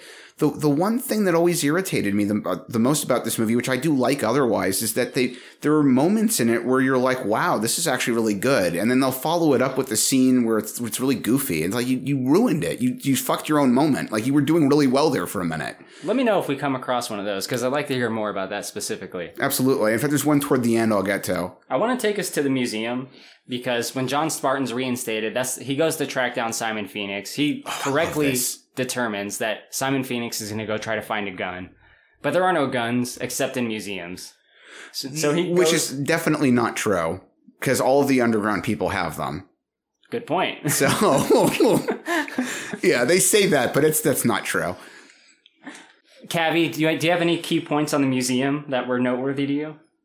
There was a Rambo line. I'm trying to remember where that comes in. It's like somewhere right around that time. They yeah, Simon Rambo. Phoenix takes a gun off like a, a mannequin, and he says like "Thanks, Rambo" or something. Yeah, yeah, that was definitely one that I that I caught that I thought was funny. Uh, there, there's a oh, there's a line uh, back to quotables um, as um, Wesley Snipes, uh, Simon Phoenix is walking through the Museum of, Vi- of Violence. He's trying to break in to one of the glass displays, and this gentleman comes up and he's like, "What seems to be your boggle?" and then he, Great line. he picks him up. He goes, "How much do you weigh?" And he picks him up and like throws his body through the glass window. It's freaking He hilarious. doesn't even wait for the guy to answer. He's like, "How much do you weigh?" And then he basically just picks him up. He just does the math in his head. He ragdolls him. It's freaking 160. hilarious. Done. So, can I touch on two things about the museum? So, f- the first one was how perfect was that like sidekick that Snipes delivered to the glass, though? Like, that was, I mean, I know you guys did like, you know, martial arts when you were younger, but dude, that was like great form, right? He's a, he's a multi, yeah. he's a multi black belt Dude, holder. it was perfect. Okay. Second, uh, my other note this is probably the only museum that would ever exist in the world that had live ammunition and the weapons were not locked or or disassembled in a way that Yeah. you could not use them because there was no violence or anything like that anyways like the cops didn't even have a gun so they to- totally thought that everything would have been perfectly secure. I mean, dude, there's a oh. fucking cannon, dude. There's a cannon there with cannonballs A and it worked. Yeah. Yeah. like, you know, like that would have never existed in any other museum at any point in time, For sure. you know? So that that's but that's only because they don't have a military or violence, quote unquote. Yeah, you know, speaking of the military things, I brought that up a moment ago, and you touched on it. There is a moment where Simon's getting the I don't remember what they call it, the plasma gun, whatever it is, the one that basically just shoots energy balls. The phaser gun. Phaser gun, yeah. And That's when what the, he calls it. When the computer is talking about it, it says that it was the last newly designed weapon of war ever, and it was from like like 2012 or something. Which is really weird that like there's this hint that the whole world has gone this direction that militaries really don't exist anymore, but it's like you've never touched on. It Doesn't make any sense. I don't know. The magnetic accelerator gun, the last produced handheld weapon of this millennium, displaced the flow of neutrons through a nonlinear cycloid electromagnetic accumulator. So what, what, what, what, it needs batteries? What size? I mean, where, where the fuck do you find batteries in the future? Was a battery store around, motherfucker? Excuse me, museum patron. Can I? What, where's the Radio Shack? Huh? You would think knowing that there is this entire like free thinking underground like rebellion Yeah. that there's no way you could fully get rid of the military. Right, exactly. Knowing Or- they exist. Yeah, or, or like find, you know, maybe most of the police department doesn't need to be armed, but how about you still maintain a SWAT team that is? It's like just some small group of people who can be there in case you need them. Like, you can't, I mean, you're dealing with human beings. You can't ever guarantee every person is going to behave themselves. Like, My problem with the future is summed up by Simon Phoenix. He says this. Look, you can't take away people's right to be assholes. Yeah, it's true. It absolutely is true. Um, I, one thing on, about the museum I wanted to touch on real quick is the snippet of 20th century street that, that, that John and Simon end up fighting in. Yes. The museum is built, I guess, over, like on top of part of what used to be Los Angeles streetscape. And there's this, i- if you were standing down below the building level, it would be a skylight. But from inside the museum, there's this, this like bubble of glass, triangle shaped bubble of glass that lets you look down 20 feet, something like that, 15 feet, whatever it is, into like a, a section of what used to be LA Street. I always, I don't, well, I think I know why a little bit, like that, that's always been one of my favorite touches in any movie ever. I think it's partly because, like, when I was a little kid, the Natural History Museum was my favorite. And one of the reasons it was my favorite is because I always loved those huge room sized dioramas they would make. The animals. I don't know if you guys ever saw this, but like. Totally. Yeah. See, you, you go in, there's like one of them would be like a savannah lifescape, and there would be animals from the savannah. They, they were real taxidermied animals, and there was each each diorama is literally the size of like this this room. And uh, they go 20 feet back and they're 10 feet wide, and there's trees and there's background paintings to make it look like wildlife. Some of these dioramas have got seven or eight like full sized animals in them. And that was always one of my favorite parts of that museum is just you get to stand there and have this snippet of like this fantasy snippet of the world somewhere. And, and like the, the idea that they've got this preserved piece of 20th century street sitting below the building, I always thought was really, really neat. Yeah, and that's a fun scene because you know they, the, their fight, their confrontation goes through a few phases. Like they have the shootout with like the big guns, and he has like the big laser gun. But then they go, Right. they go kind of hand to hand, and Simon Phoenix has like crazy skills that maybe he didn't have before, like in terms of his martial arts abilities, and even his strength is increased. Yeah. Well, he's totally discovering all these abilities that he never even knew he he has because he was essentially just programmed with these things while he was frozen. Yeah. That was something I think they should have. They, they wouldn't have needed more than sixty seconds worth, but it's something that I think they should have touched on a little more because there's the it, it the early in the film and when it takes place in ninety six, Phoenix and Spartan have their fight. Spartan basically just knocks him out. The whole fight takes ten seconds, but then later in the movie, all of a sudden Phoenix puts up a much much bigger fight for himself and seems to be a much more competent physical person. And the only glimpse you get of that being the result of his prison training is when Lenina pulls up his whatever his programming guide, whatever you want to call it, it- when they're in the squad car, she pulls it up and it lists martial arts as having been on his on part of his program, and like they, they, I think they should have touched on that a little bit more. Where you know he's he's he's basically. I mean, it doesn't really make any sense that somebody could learn martial arts through suggestion without ever having physically done any of it. But still, like I know kung fu. Right, exactly. At least in the Matrix, though, they pump it directly into your brain. Like the idea is like the, the the information itself is transmissible. Where in this case, it's just like, how do you explain to a sleeping person how to do a roundhouse? You know? like I don't know, whatever. In that diorama scene of the LA street when they're fighting, Spartan picks up a TV and swings it, and there's an obvious stuntman part right there where it's just like, just blatant stuntman. It's pretty hilarious. It I like his line though. You're on TV. and he hits him with the fucking TV. I, I didn't like that stupid part where there was water all over the floor and uh, Spartan was using that like electrocution slash baseball bat Oh, thing that they have. The wand. And It was a Hitachi wand. yeah, that- yeah, it was a Hitachi, uh, extra stimulation. Um, so It's a back massager gun. yeah. um, so he gets he gets up on the trunk of the car, and um, obviously the the tires of the vehicle are helping Spartan get insulated, right? So he won't electrocute himself. But Jonathan's he- about to go into full electrician mode. yeah, Go ahead. sorry, dude. Okay, so but he lights up the water. He like you know Snipes is standing in like probably a couple inches of water, maybe. But like, okay, first of all, he's wearing rubber boots. Okay, so. That's bullshit. He's not going to get electrocuted from that. I mean, even if it were to jump through the cracks in his boots, whatever, it's not going to launch him 10 feet up into the air onto the hood of that car. It's going to hold him there and he's going to fucking cook, dude. Yeah. Like, you're not going to jump 10 feet up and onto the hood of the car. It's unbelievable. My father knew somebody. I don't give a shit what way. he was programmed with. You don't get out of that. No, it's true. God. And there's probably DC current coming out of that fucking thing. And it only takes like a few volts of DC current to kill you. Yeah, I Go was straight thinking to your fucking thing. heart, DC, dude. Detective Comics current.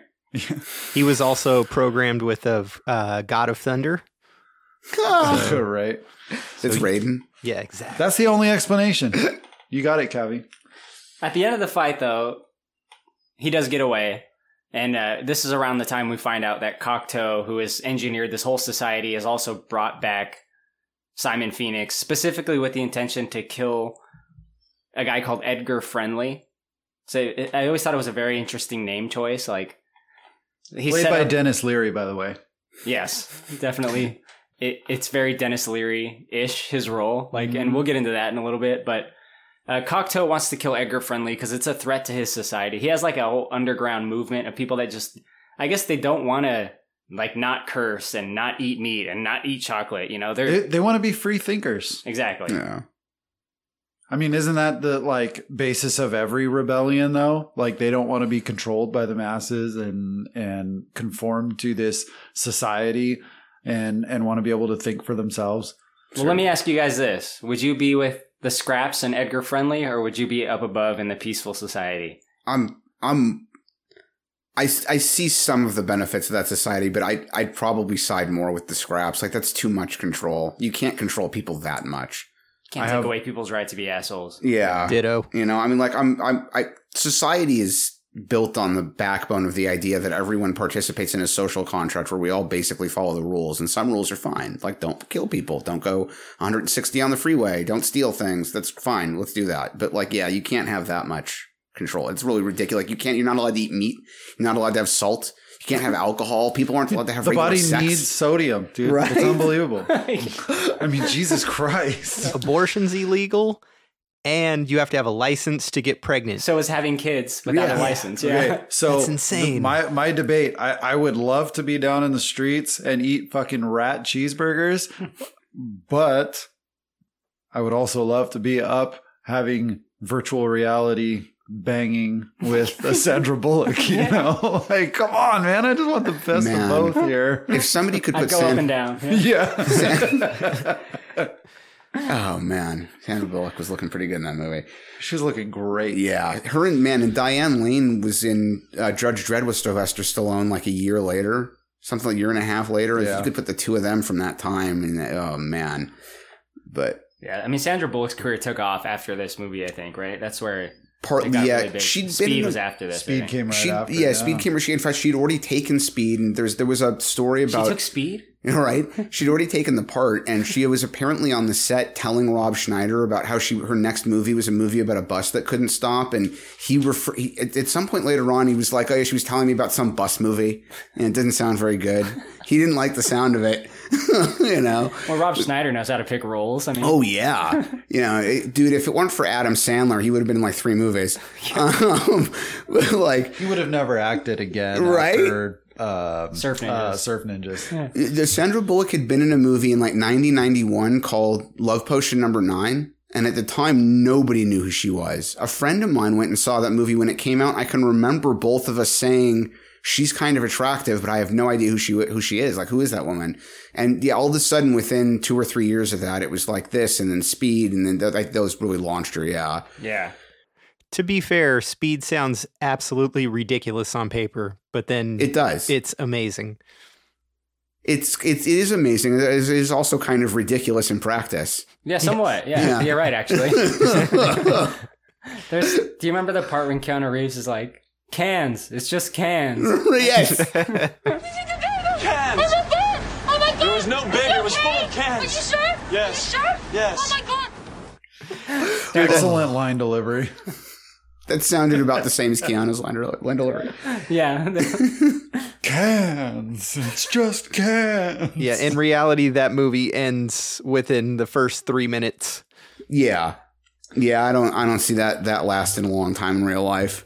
Cavi, we were talking a little bit off the air, and uh, the next scene is where everyone goes to a fancy dinner at the nicest restaurant in town. Now, why don't you take it over from there? R.I.P. the Mexican pizza. That's all I'm going to say. They streamline their menu, and we're losing our Mexican pizza. It's some foreshadowing. We already lost the double decker taco.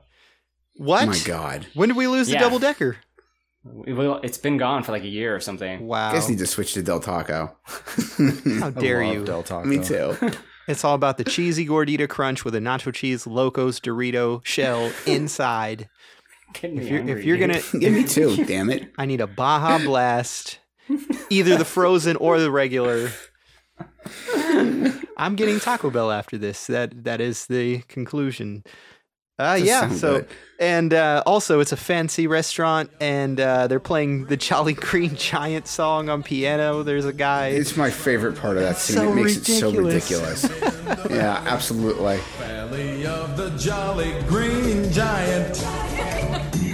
Those are the garden. classics. that was one small thing that we never touched on, which was they don't actually listen to like music or anything. They just listen to commercial jingles. From like the 50s and 60s. Yeah. Which like- are still the oldies for them. Yeah, well, I, yeah, it was just crazy to think about. Like, oldies for you is this stuff. What happened to all the music from the 90s? like, Yeah, why isn't Huxley listening to Nirvana? right? Yeah, I mean, she has a Red Hot Chili Peppers poster. Yeah, but probably listening to them is illegal. She probably- she doesn't listen to the music though. She's a poser. I bet you're right, Cave. I would bet that like actually listening to that music in that society is probably completely outlawed. It's too provocative. They're wearing socks around their penises. Oh my god. the studio, the producers originally tried to get Burger King to be the only only restaurant left in existence, and Burger King said no. And they went to McDonald's, and McDonald's said no. no, they're not doing a rated R movie. And right, and then they went to, um, especially after they freaked out about Batman Returns. Then they then they went to Taco Bell, and Taco Bell's owners um, said, "Yeah, we'll do that." The problem for them became that Taco Bell at the time was not that prevalent outside the U.S. They did have international locations, but not not so many comparatively speaking. And um, the studio was concerned that people in other parts of the world wouldn't really be conscious of what Taco Bell was and wouldn't get the joke. But Pizza Hut had much, much more locations, many, many more locations outside the They're United owned by the same company. and are, and are owned by the same company. So it made an easy deal. So for international dubs of the film, um, Taco Bell was written out and redubbed as being Pizza Hut, and uh, Japan was one of those one of those places. So my laserdisc copy of this film, yes, to answer your question, I do have one, is is a Japanese copy, and I specifically got the Japanese copy of this film because he says, um, I know this is ridiculous, but because they say Pizza Hut. The instead- ADR is so awful. I saw the UK It's bad. scene of the where they ADR'd Sandra Bullock, and she says now all locations are Pizza Hut. Right. It doesn't fit at all. No. At all. He says I saved his life, which I'm not even sure I did, and my reward is dinner and dancing at Pizza Hut. I mean, hey, I like a big fat piece of pizza, but come on. Your tone is quasi facetious, but you do not realize that Pizza Hut was the only restaurant to survive the franchise wars. So, So, now all restaurants are Pizza Hut. no way. in in the uh, I watched the Hulu version and um they actually fucked up and they show outside the fancy restaurant that says Taco Bell it still says Pizza Hut up on the upper part of the building. Yeah, so that's funny that you would mention that. have They, yeah, yeah, they redressed it, and yeah, that's funny. Wait, so in in your Japanese uh, version with the laser disc, it it's a Pizza Hut sign? It is a Pizza Hut, yeah. That's amazing. Yeah, I guess they just got a second set of exterior shots with different signage. The There's- interesting thing is they they show an insert shot of the meal that that, that, Sylvester Stallone gets, right. and it's like little tiny like. pe- They're, they're like crackers. Yeah. well, it's. I think it's meant to be like little tiny Taco Bell like hors d'oeuvres in a way, like because it has like little stack of tomatoes and like a Yeah. little kind of taco toppings. There was this movement within fine dining during the late 80s and early 90s where they they you'd you'd go to restaurants and it would be like that your entree's 160 bucks and it's like seven bites of something. It's like micro meals they called it or something like that. You know, it was it, it got really ridiculous. I think part of it was just meant to be a joke about that. You know, they they joke about it a little bit too in um a spoof on it in in the movie American Psycho. Even though it's not it like Yeah. just because it's a cultural point that like they all sit down at a restaurant, it's massively expensive, and the meal everyone gets served is like four bites of food. You know, and so yeah, And then they compare business cards. yes. I need to return some videotapes. Right. Oh, dude, one of my favorite Actually, I'm glad you said that, Cav. You remind me of an extra little thing. There's one point early in the movie where Lenina's talking about her love for the 90s, and she mentions laser discs as if they still exist. But then later on, when she gives Spartan security camera footage from outside the museum, the footage comes on a mini disc, but n- nobody uses the word mini disc. They all refer to the mini disc as a tape. They keep every time they bring it up, they keep saying tape, tape, tape, tape, tape. And I'm I, I, I, I'm guessing this is because '93 VHS is still the way most people were watching home video. But it doesn't make any sense. You could you didn't have to give it a format name. You could have just called it a disc. Everybody Like- now still says, I'm going to go tape a show right. anyways when they fucking DVR it. Or, you know, it's not even DVR'd anymore. It's yeah, just, that's true. You know? it's not even a DVR technically. Right. Ugh. I have to mention something that happens before the Taco Bell scene, which is we uh, we mentioned it a little bit earlier that we find out that uh, Arnold was president at one point in time, Yes. and like the funny thing about that is like Stallone and Arnold had beef during that time, so it's funny that he even agreed to that. Well, the I you know I I'd heard that there was some tension there, but at the same time, he and Schwarzenegger and Willis and a handful of other people were also the biggest investors in the Planet Hollywood restaurants together. So I Was I, that later? I, I, I it was around the same time. Oh, okay. I don't remember exactly what year they started opening Planet Hollywoods, but it was definitely somewhere very close to '93. If it wasn't in '93, um, so I, it, whatever whatever existed between them. I mean, I guess you, business is business. You don't have to necessarily deal with each other, but it couldn't have been that bad. There's those very famous viral videos though of like Stallone and uh, Schwarzenegger being interviewed, and they talked about how yeah they like they were seriously they had beef, they were competitors for a while, but it might have dissipated by this time. Yeah, I think a lot of that was less them hating each other as people and more that they were two of the biggest action stars in the world and were probably overlapping for a lot of the same potential roles. You know, Oh, I, th- I think that was professional competitiveness more than them disliking each other. This movie came out around the same time as Last Action Hero. And Last Yeah. Action Hero has the reference to Stallone being the Terminator Yeah. in Terminator 2. Right. yeah. Absolutely. So they got it. They have that kind of like crossover, kind of like similar, like outside the box action movies. Actually, if you think about it, this No, and Last. Action Hero. Apparently, at an award show, uh, Stallone threw like a bouquet of flowers at at Arnold for winning something. Like I think he was uh, he was saying how he was mad because I was I was researching it a little bit because I was like, when did they become friends? And so I, I don't know exactly the time period. Like they might have been cool by the time Demolition came around, but uh, it was during the Rocky period that he threw like a bouquet at him, like in anger. Arnold was probably just pissed that he never got casted for a Rocky movie. He could have been I mean, Drago. Dude, at that time, he was still like one of the leading fitness guys out there. He could have been easily put into a ring. I respect Schwarzenegger's physique. Obviously, the guy was Mr. Olympia and shit, but why am I blanking on Drago's real name? Um, You always do. Oh gosh, I always it. do. It was just I just I know watched it's on the tip of my tongue. It's and I can't. Sunny show, whatever. uh, he was the right choice for that part. He was fucking giant. He's also Dolph- even Dolph- Dolph Lundgren. Dolph Lundgren. There you go. There He's you go. also taller than Schwarzenegger is. I don't think Oh, by yeah. by a whole lot necessarily, but he's tall. He was yeah. That guy was a monster. He's Scared the got shit like out of me. 17 freaking degrees in Yeah. physics and shit. You know who was also a great, but even though the movie itself was ridiculous, a great Rocky cast was Mr. T. And Clubber Lang is fucking frightening. My God, can you imagine getting accosted by that dude? I just cyanide pill. There's no way I'm letting this dude beat me to death. he said cyanide pill. I would have uh, taken Arnold in place of Tommy in that la- uh, what was that Tommy five Gunn? Rocky Oh, five. yeah, I guess you could have done that. That would have been an interesting way to cap that. I hate five. It's yeah, been five is trash, really but you know if Arnold was in it, we we might like it a little bit more. right? Nothing will ever beat the Happy Birthday robot. happy birthday oh, that's getting cut out. What? Yeah, the, Stallone is doing a new cut of Rocky Four, and that's getting removed. Remember, I sent you that shit about all these directors doing That's their own right. stupid fucking cuts. Coppola's got a new cut of The Godfather Part 3 coming out. Oh my god, He can't fix the parts that are wrong in that movie. He actually thinks he's going to vindicate his ridiculous daughter's terrible performance. There's a uh, new George Lucas cut of the prequels that's going to include Baby Yoda in about seven to eight No. scenes. Get out. Cavi, you better be making that up. he, he is definitely making that up. Yeah, I'm just like, 'cause trolling. he did. I was just talking about this with Corey. He def he's he's still he continued to screw with the Greedo scene all the way up until the moment that Disney bought Lucasfilm. He made he made additional. If you watch episode four on Disney Plus, the the scene's been retouched again. Anyway, Yeah. so John Spartan at dinner.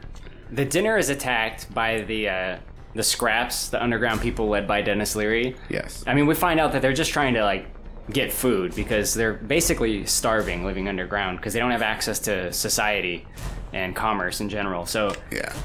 he comes out and he stops them and stuff, and you know it's it's a small action scene. It, it's fine for what it is. But where that leads is like Huxley gets like really impressed and enamored by him, and uh, she makes a proposal. Jonathan, right? Doesn't Huxley say like, "Why don't you come over to my place tonight?" I, I don't remember exactly how all that went down, but she her her her her panties basically got wet. and She didn't understand what that was, and she wanted him to come over to the apartment, and then proposes him with sex.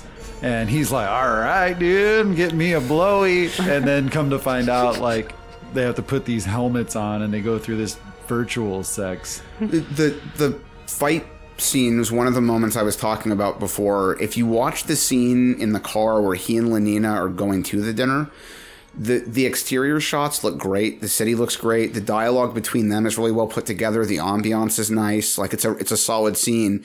And then they get to dinner and he has the argument with Cocteau, which works. But then he gets out to the fight, and like the first thing he does when he gets to the fight is he has to deliver one of those action movie lines. And so he's he's about to beat some guy's ass, and he says something to the effect of like, You're gonna regret this the rest of your life. Both seconds of it. and there's this close up when he gets to the two seconds line. Like they obviously cut and then had him deliver the line a second time to get the close up of his face while doing it. And it, that was a really stupid, stupid line. Even by dumb action movie standards, that was a dumb line. It was a dumb line, and the edit was awkward because I noticed Yes. it too. right? Yeah. And I'm like, you guys killed it. Like I was having a lot of the, the moment between them getting in the car together and Spartan's argument with Cocteau, everything's working. And then they get out to the fight, and Spartan has to have this dipshit moment. Fuck you, you little dipshit. Like, I, I also had a dipshit moment in my notes for this section. My note said that Spartan started beating everyone off. That's a different movie. And I was like, you know what? I'm going to early go ahead and just leave that note as That's is. the early Stallone career, exactly before he did action movies. Right. When he was homeless. I mean, he was really in pornos, right, Steve? I, I've heard rumors about that. I have no idea if it's actually true. I find it hard to believe, considering his mother was a really successful businesswoman who who operated a very famous media empire of her own. So, hmm. yeah. The only Stallone story I know that was true was before he wrote or before he uh, made it with Rocky. He was living on the streets. I think I think a lot of that's bullshit. You think, I think the, so, the story too. about his Yeah. dog? Yeah, because Yeah. I, I know someone who knows his family Yeah. that made up like a public Facebook post years ago Yeah. about like his video of that whole story, and they just said it's Yeah. bull. I, I've wanted to follow up with them on that for a long time. I need to check into that. G- I mean, again, given his mother wasn't a billionaire, but she was successful. People who knew who she was, she ran this joke organization called the Women of Wrestling or something to that effect. It was basically a, an even even more B level, like late night all female equivalent to the WWF. People loved it. It made a tremendous amount of money, and Stallone's brother Frank was involved with it in some way as well. Like, so yeah, I just have a difficult believing that time believing he spent part of his career being so desperate and homeless when his family could have easily taken care of him. Schwarzenegger had a real story like that. I wonder if some of Stallone's bullshit about that is just trying to, because like uh, Schwarzenegger had a whole uh, one of the commencement speeches at a university he's given in the last handful of years. He talks about how when he first got to America, he was living in a tiny studio apartment. He didn't have money for anything. And his first Thanksgiving in the U.S., all the guys he knew from bodybuilding came over for dinner, and they bought brought food and plates and silverware for him because he couldn't afford to buy any for himself. Like that was real for him. I the, the Stallone stuff I don't I don't really buy. I don't know, man. I, I feel like he could easily be that like like guy who uh, is so stubborn and wants to prove that he's not the retard that he is, you know, and that right. like That he he was trying to to really make it and like I'm going to make this this Rocky movie work and you know, I mean since he wrote it, right? And then Yeah, like he true. wanted he wanted to be in it and like nobody's like, "Nah, I'm not going to you're not going to act." Uh, yeah, and I, And that I- was part of the stubbornness. I think you're right about. I mean, you're definitely right about at least eighty percent of that. Like that was he definitely scraped for a long time to get that movie made. It was his baby, and it's what launched his career. It's one of the two or three genuinely just all all out good films he's ever ever done. But that's probably what drove him partially to that that theory or story. Could you be. know that that stubbornness and and I don't know. You could depends on whose point of view it is, but that could be his own self worth. Yeah, absolutely. putting himself through that. Well, maybe I won't sell Sly so short. It's a lot of s's in that sentence.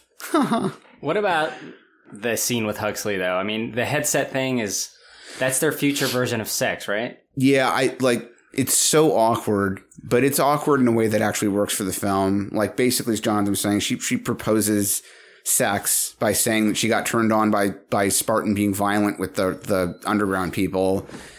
John Spartan? There is, of course, a well known and documented connection between sex and violence.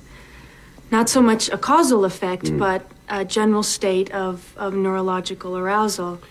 And after having observed your behavior this evening and my resultant condition, um, I was wondering if you would like to have sex. And Spartan thinks, all right, you know, I'm gonna get I'm gonna get down and dirty with this woman, and then she brings out these weird. It, it's like Xavier putting on the headset for Cerebro, you know. it's on these weird. He doesn't. He doesn't do it though. Like just Not really. I mean, he takes it off. Yeah, he- Cavi, would you take it off, or would you just like write it out? Oh, I'm I'm writing it out. If it's Sandra Bullock Same. looking like Yeah. that, I'll still give it a try. That, that that's the thing that's always bothered me about that. Like, just give it a try. Maybe it's like good. Like, right?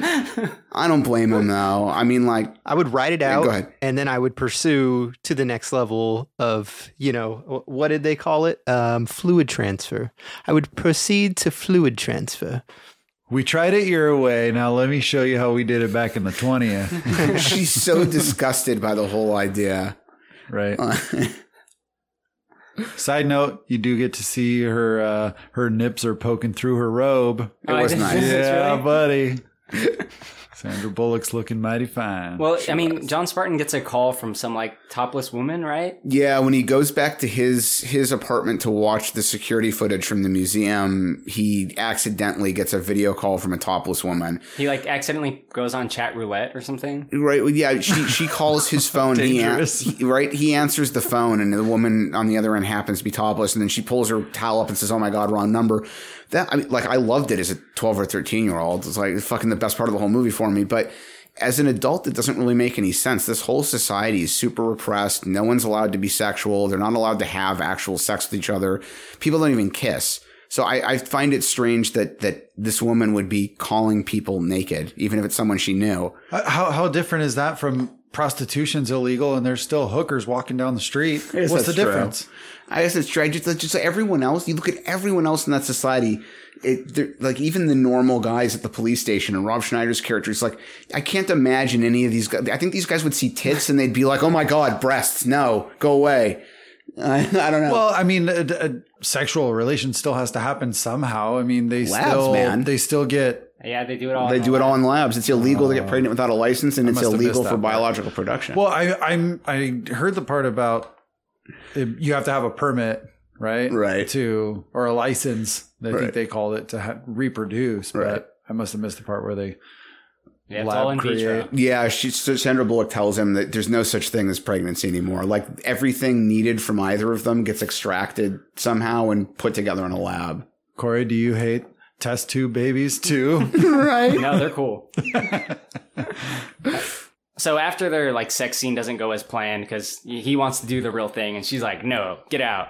I, I really do like his like. I- I'm sorry, Jonathan. His slyness, where he's like, What are you doing? Breaking the law. You are a savage creature, John Spartan, and I wish you to leave my domicile now. and he tries to like kiss her, and she's like, "Get the fuck out, dude." Right.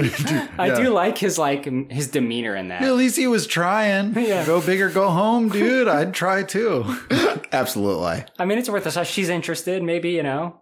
I, I mean, the audience is, is all rooting for the societal change that we get at the end. Yeah, yeah. And then uh, I, we should set up the part where he goes back to his apartment just by mentioning that um, Phoenix escaped the museum ahead of John, and there's a, couple of moments after Phoenix has escaped the museum where he bumps into Cocteau outside and speaks to him. And it, it's during that conversation that we more or less are told that Cocteau engineered the rehabilitation program that Phoenix was going to get while he was frozen so that Phoenix could be used as an assassin against Ed- Edgar Friendly. And that part of the programming also included sort of a third directive, so to speak, that Phoenix is not allowed to, To kill, uh, to kill. Cocteau. Yeah, yeah, he's not allowed to kill OCP official officers. Yeah. you know. Uh, so he, he Phoenix stands there talking to him for a minute, tries to kill him, and realizes he can't do it. He's just been mentally locked from being allowed to do it. I think a character that vicious would have shot the assistant just for shits and giggles, I always thought that too. right? Yeah. But uh, nice to have Otho around for the re- most of the rest of the movie, anyway. He's yeah, he's just he's just Otho. You know? Right. That's what he is. that character was supposed to be written as a eunuch, and they decided to trim it out later on. Also, I guess sort of sort of worth noting about those characters. A lot of the dress in this film is inspired by feudal Japanese costuming or dress.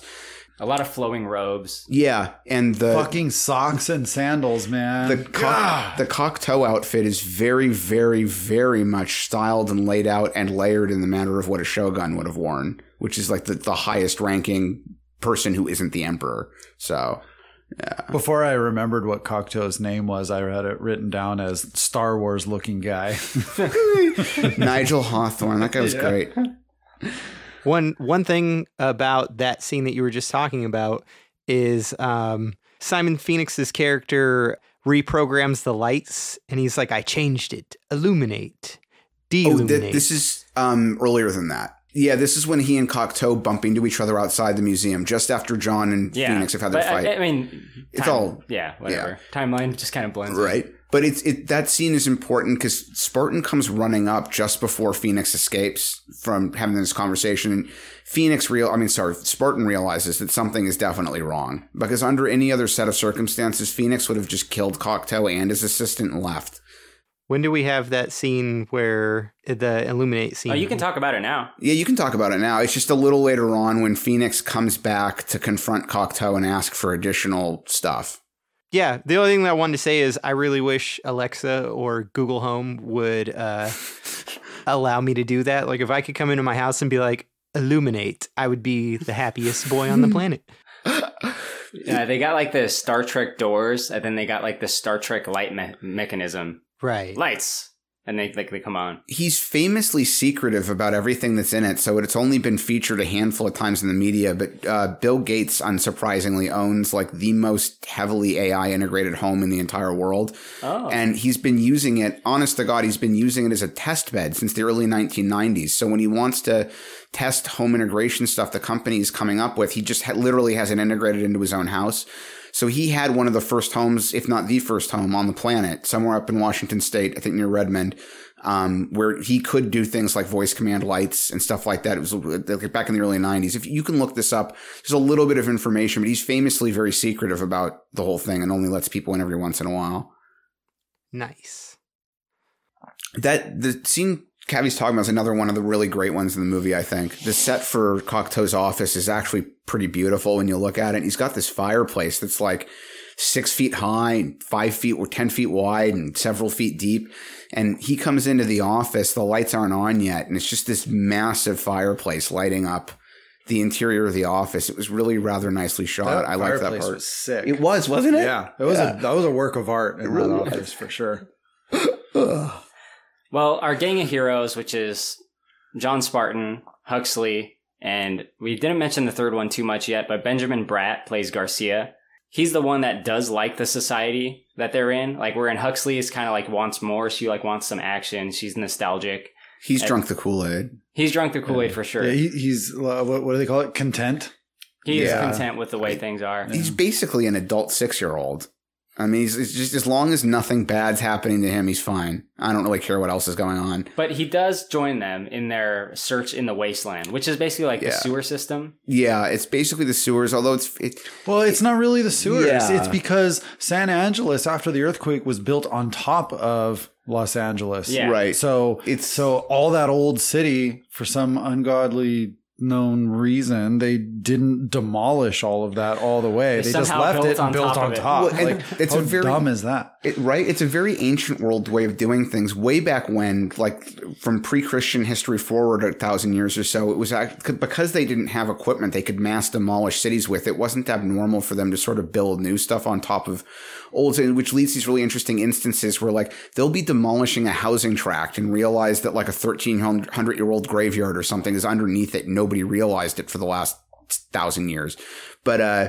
But yeah, you're right. Modern world, why would they not have just demolished everything? Yeah, they're all living down there. Benjamin Bratt's character does eventually sort of come to like them. And uh, the wasteland, like we said, is that underground area, and uh, it's a lot of like hobo looking citizens down there. Like they look very dirty and poor, right?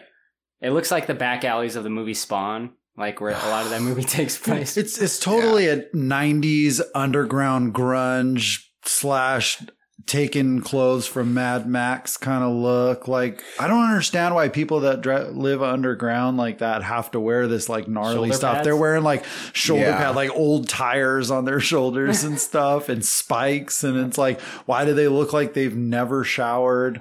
Um, I mean. They might not have access to. Showers. Yeah, I can't Yeah, imagine there's but- a lot of bathing down there. But th- but there's probably still other solutions though. You know what I'm saying? Like they don't have to look unhygienic. Like Jesus. I'm just sad that we didn't get a Ninja Turtles Easter egg somewhere. Like anything would have done. Oh, you fine. did. You did. We did. She ser- she served rat burgers. Master Splinter, no. Oh, yeah, dude. Come on. There's your there's your Ninja Turtle. I mean, Cavi, that's one of the, like the, the one of the m- remembered jokes of the movie, right? The rat burger thing.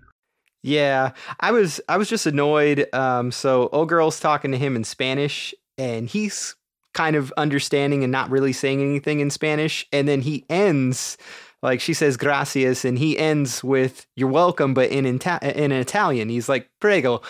This is a rat burger.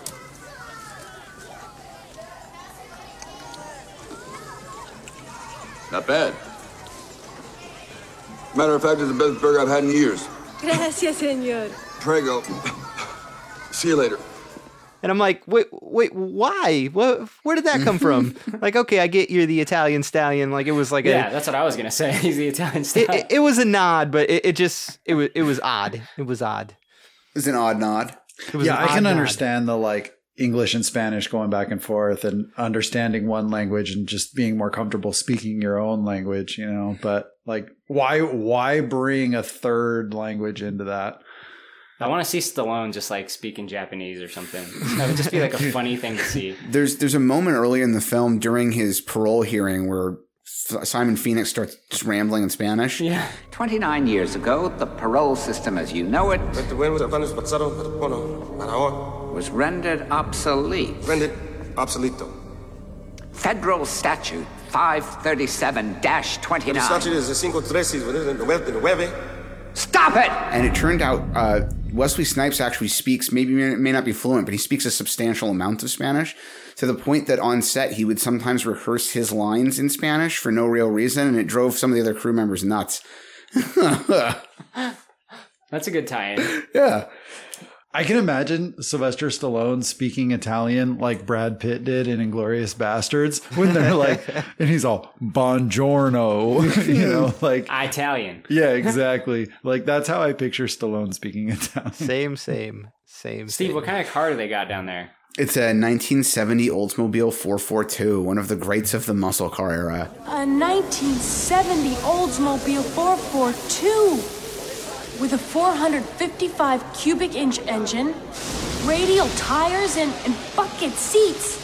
With bucket seats? with bucket seats, which uh, would have been a standard feature on that car, but that was that was an advertising point back in the late '60s and early '70s. A lot of less expensive cars back then just came with a bench in the front. A bench? Yeah, like you know, just one solid seat, like what you might see in a pickup truck. Hmm. Like Yeah. just like the back seat of the car, how it would have three seats, right? Yeah. You'd have the same thing in the front. Is that the Evil Dead car? I don't remember what Ash had in Evil Dead. That's a good trivia question. It's been a long time since I've actually watched through it. It's just funny that they have like this totally disgusting, filthy area that they live in where they're like grilling on this dirty, greasy ass grill making rat burgers. Right. And then there's like this fucking pristine car that's just sitting there. You know, uh that's one point where I'll, I have to. I partly agree with Jonathan. It didn't bother me that none of them were bathed because I figured they just don't have the capacity down there. But the car was sparkling clean, and it's like, well, if you guys can't bathe, then how are you keeping the car clean? Okay, and here's the other thing, dude.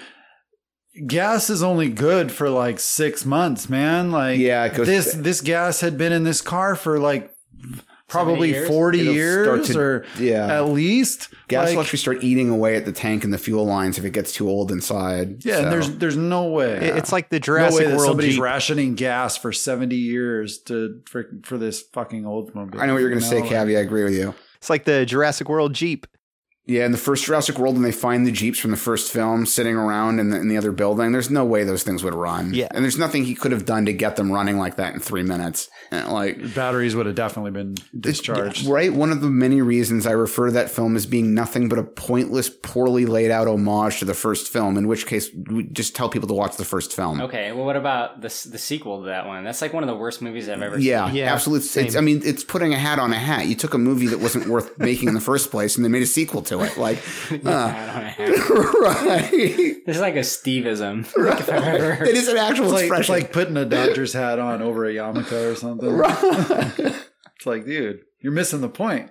if they would have made that little girl go like full dinosaur, like if she would have transformed into a dinosaur and fought the other dinosaur, I would have been in. I would have been like, okay, this is the kind of ridiculousness that this movie needs at this point.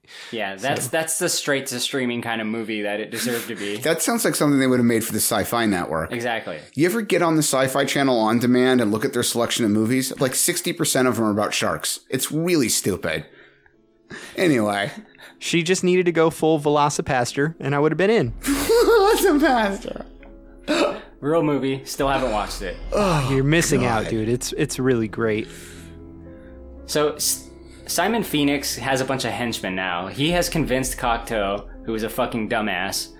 Okay, I need some help to take out Edgar Friendly. I'll do it for you, but I need some help. Yeah. And he has him thaw a bunch of crazy psycho motherfuckers that you know were put in jail from John Spartan and uh, Just like your police department doesn't have the capacity to catch just Phoenix. How the hell are you going to manage all these other ones? I uh, wait. I mean, he does. He does eventually say that it's part of his plan. He really wants chaos so that he can convince people that even the society he's already built isn't safe and restrictive enough, and that he needs to do more. But still, like, how are you going to deal with this? yeah, and and he doesn't give him the programming to not kill him. Like that's an oversight. Yeah, exactly. Huge oversight. Like, here you go, kill him. Right? The way they dealt with it in the end of RoboCop is cl- it's clever. It's fun. It's not amazing, but it's it's it is clever in its own way. But like, yeah, you're right. In this one, it's just like why you made you went to all this trouble to specifically program Simon, Simon Phoenix for these specific tasks, and you put in this safeguard to make sure he wouldn't kill you, and then he comes to you and says, "Yeah, I want you to uh, unfreeze these other six crazies," and you're like, "Fine." But do they also thaw the groupies that this group has? Yeah, that's a good question. Is where did the groupie girls come from? Because uh, uh, Simon says that he's got a list of some of his old cohorts. He doesn't say he's got a list of like bimbos from the past. He wants unfrozen with them. Hey man, Like- they, they need some blowies. I mean, of course, you've The been VR frozen for decades, are not doing enough. right? Yeah, that's a good question. It's like where the women come from? Why would they have been unfrozen? How is it possible Cocteau can just get these other people unfrozen without anyone who works at the prison saying anything about it? Like He's the president of space, man. Right? I mean, he is. He is kind of the dictator, so you expect he's not going to get a lot of pushback. But it's really weird that, like, none of these people are supposed to be out. None of them are on parole. They're all violent criminals. None of them have been reprogrammed to the standard that your society operates on. And you just call the prison where Phoenix has recently murdered the warden and gouged one of his eyes out, and you tell these guys just unfreeze these other six dudes. It's fine. I don't know. Well, he does it, and these guys they go after John Spartan in the underground, who has recently met up with Edgar Friendly, and they seem to to be like cool with each other, you know, because Edgar Friendly thinks that they're coming in to to take him in, but that's not John Spartan's goal. He's coming in to take in Simon Phoenix or to kill Simon Phoenix, one or the other. the fact that it's occurring to me now, I'm sorry to be jumping, but Cocteau tells them right before he, well, he sort of reveals before he dies that he wanted this chaos. But if what he wanted was the chaos, why bother unfreezing Phoenix in the first place? Just have someone drop a bunch of weapons in Edgar Friendly's lair on the sly and pretend you don't know where they came from. Just let him and his groupies go nuts. Then you don't have this extra dude you can't keep under wraps. Yeah. You know, I did. Yeah, the whole thing's kind of weird. But they already had weapons, didn't they? Right? No, and, you're and right. they, They, did already have some, had the but chaos from the rebels underground. right. but you know, so I mean, Cocktail basically says, "I want it to be even worse than that." Right? Which okay, fine, but uh, Needed and an instigator. Right? And okay, you're right. He, didn't, he needed an instigator, and Cavi's right that they already had some guns, but. it- All it, uh, Friendly was already an instigator. The only thing holding Friendly back was the fact that he didn't have more resources. So you just kind of give them these extra resources. Yeah, that makes sense. Yeah. Totally. Edgar Friendly, who was played by Denis Leary, has a pretty good rant. I'm gonna put it in here. According to Cocteau's plan, I'm the enemy. Because I like to think. I like to read. I'm into freedom of speech and freedom of choice. I'm the kind of guy likes to sit in a greasy spoon and wonder, gee, should I have the T-bone steak or the jumbo rack of barbecue ribs with the side order of gravy fries? I want high cholesterol. I want to eat bacon and butter and buckets of cheese, okay? I want to smoke a Cuban cigar the size of Cincinnati in the non-smoking section. I want to run through the streets naked with green jello all over my body reading Playboy magazine. Why? Because I suddenly might feel the need to, okay, pal? I've seen the future. You know what it is? It's a 47-year-old virgin sitting around in his beige pajamas drinking a banana broccoli shake singing, I'm an Oscar Mayer wiener. You live up top, you live Cocteau's way. What he wants, when he wants, how he wants. Your other choice? Come down here, maybe starve to death. I think that's like a, a very like Denis Leary ism where he goes on the whole thing about how how They- what he wants and like how he's like a free thinker and shit. But like it's Yeah. so Denis Leary of him. They cast him to get one of those rants. I don't think most of that was scripted. oh, okay. yeah, they specifically have said they wanted him to do that a bit with the part, which is funny because in years later, in retrospectives, Leary actually wrote down his exact quote. Leary has referred to this movie as a giant piece of shit. That's his opinion of it. Really? Yeah. Wow. That's pretty well beloved. I don't know. right? I mean, for all the criticisms I've had, had about it, I like it. Uh, so we get a confrontation: Phoenix and his goons against John Spartan and his, you know, Oh. small band of helpers. They have kind of an action scene here. I do want to mention one other little thing. And when Friendly and Spartan first meet each other, there's some graffiti on the wall behind them, and one of the items of graffiti um, says "horse penis" in Hungarian.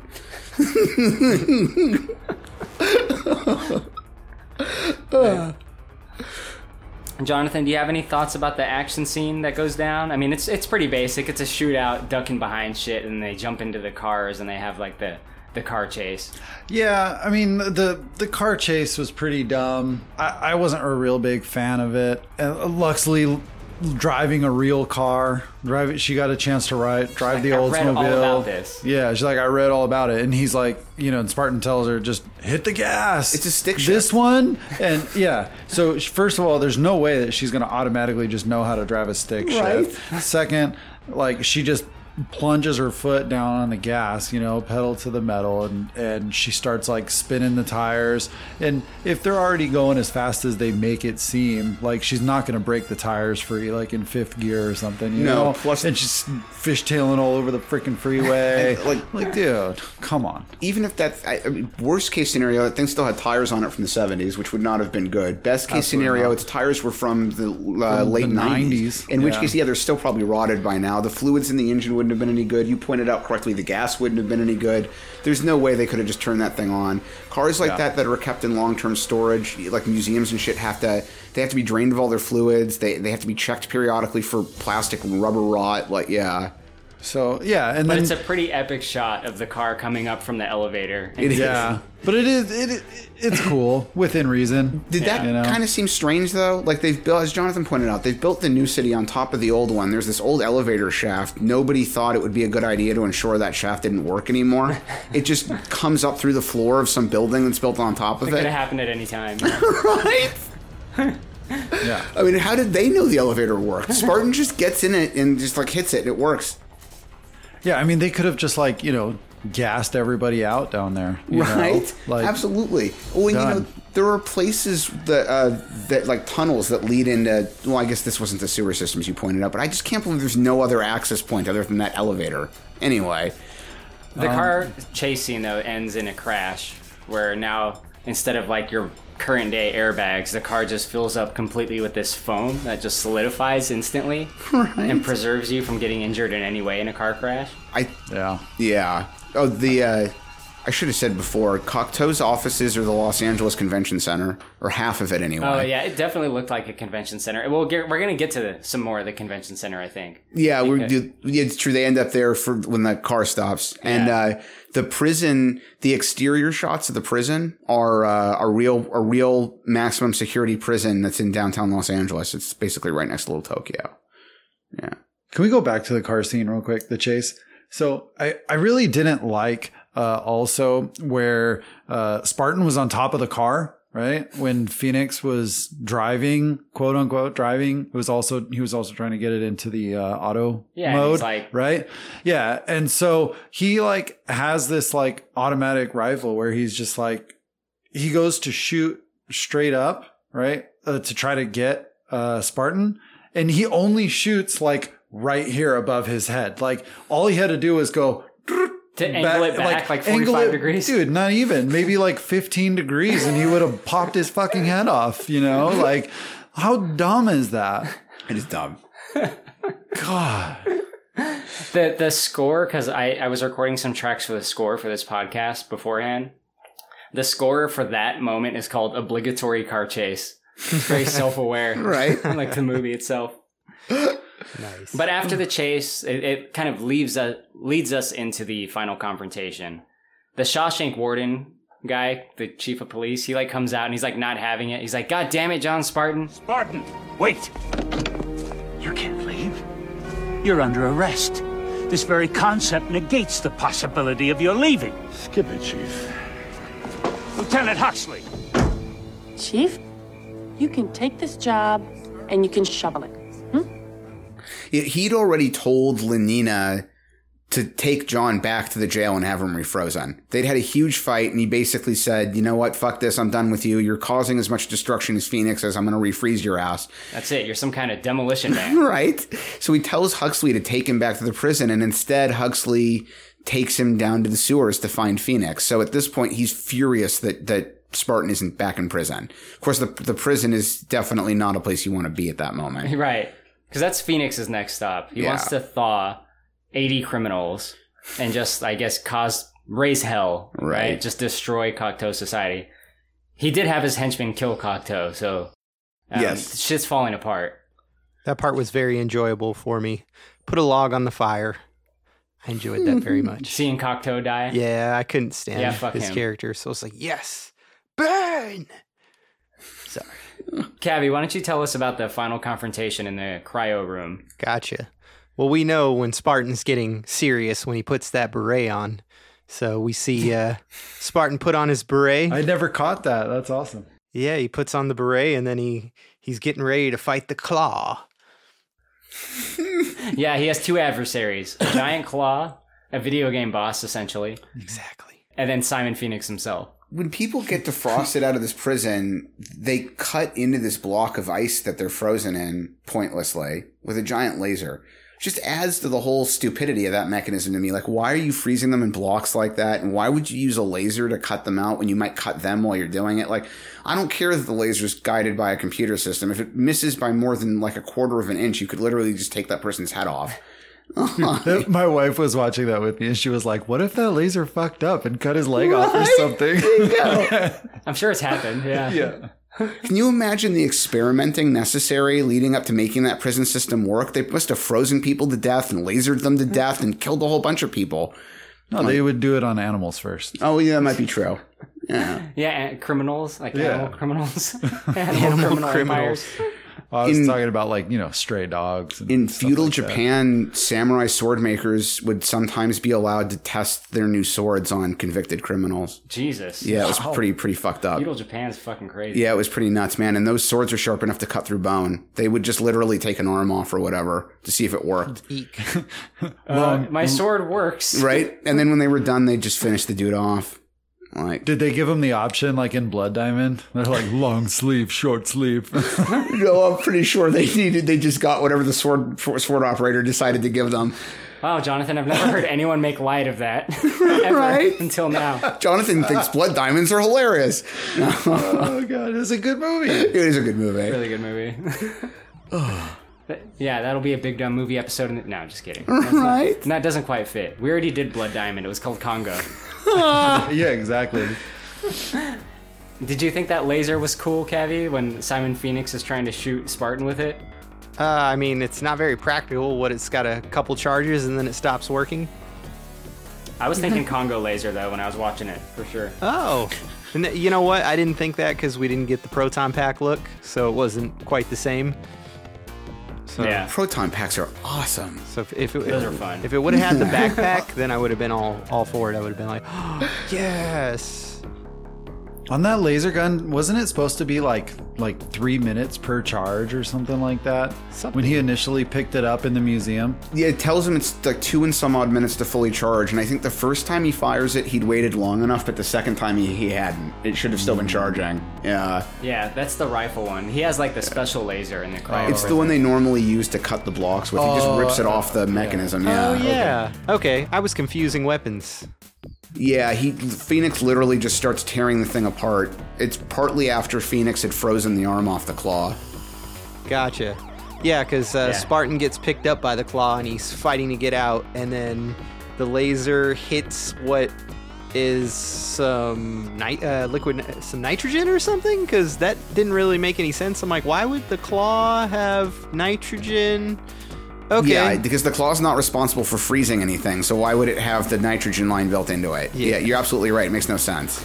It's like inside. Yeah, you like break it open and it's inside. Yeah, what he what he what he broke off should have been like it, it looks like it's a hydraulic arm, so like there would have been fluid in there that creates the pressure for the, the claw to close, right? Which is fine. That makes sense. Stuff works that way. But yeah, then he tears it open and it turns out it's like like freezing gas, which makes no sense. Uh, they have a, a bit of a fight. It's it's you know it's pretty basic in terms of what we've seen them fighting each other before, but still Wesley Snipes is, is pretty impressive. I think Yeah. just because he is impressive in what he does. His physicality is fantastic. It's part of what made, made him work for Blade 2. Having an actor who can act at least reasonably well and is proficient as a martial artist is great for an action movie. For sure. Yeah. Hell of a basketball player too. right? Is he? Well, yeah, who's on White Men Can't Jump. Oh, dude, so stupid. So- can't believe you got me with that shit. How does he die, Cavi? Oh, uh, that's our that's our foreshadowing from the very beginning of the film, where he says, uh, "If my head wasn't attached, I'd lose it," and he gets I'll keep that in mind. he, he get yeah he gets frozen by the little blue dot. If your head wasn't attached, you'd be dead. Well, it freezes everything except like it freezes everything on the ground, right? So that's why he jumps. Yeah, he sticks the. Well, no, he uses the. Uh, I don't even know what the hell to call it. The flash freeze bulb. Well, you know, so we were talking at the beginning. They put these people inside these. It's a uh, tampon inserter. right? They they put these people inside this this like vat. Then they fill the vat with liquid. Then they drop this little blue ball into the liquid that flash freezes it.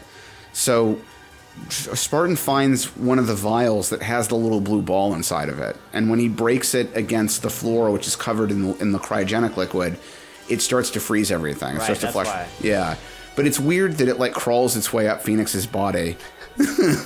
Not really. I mean, there is liquid within the body. No, I mean it, there totally is. It's just it's just strange how it like moves up so slowly, and he has time to like writhe, and it's, it's like a two minute thing process. It, he had more than enough time to shoot Spartan. You know, I don't know. Blue balls tend to ra- radiate upwards. And he gets his head taken the fuck off with a one-liner. Heads up. What, uh, I, I was actually kind of impressed when they knocked his head off, and like you actually saw like frozen meat inside there, like It's where the pretty neck crazy. was. You know, I thought that was like kind of cool that they actually got it a little bit realistic. Somebody better move him before he thaws out. Plus the That'd shattering. mess. I mean, it's always nice to see that. Like, yeah, I, I know this movie came way before, but it reminded me of that Jason X scene. Yeah. Oh yeah. Yeah, that was a good one. It reminds me of T1000. Yeah, some T1000 vibes in there for sure. Uh, I mean, they take out Simon Phoenix, and uh, the next scene is it's pretty quick the way it wraps up here, but basically, like, since Cocteau is dead, Simon Phoenix is defeated, the underground movement, the people from the wasteland, the scraps, they come up, and uh, I guess, like, John Spartan helps, like, usher in a new era of peace. Yeah, they're all very scared about how things are going to go. It's like, first of all, things don't necessarily need to change at all if you don't want them to. like, secondly, thousands of years of human history. You don't think there's any other option for yourselves aside from this? Like, you've got no other choice. This weird fascist society utopia built by Cocteau is the only way humans are capable of living. Seems like a lot of people do like it. I, you know, it seems like a lot of them do, but I, I, at least I think the takeaway is supposed to be a lot of those people are just victims of, of brainwashing and not knowing that there's an alternative way of living. You know, and they're, especially when you indoctrinate people as kids.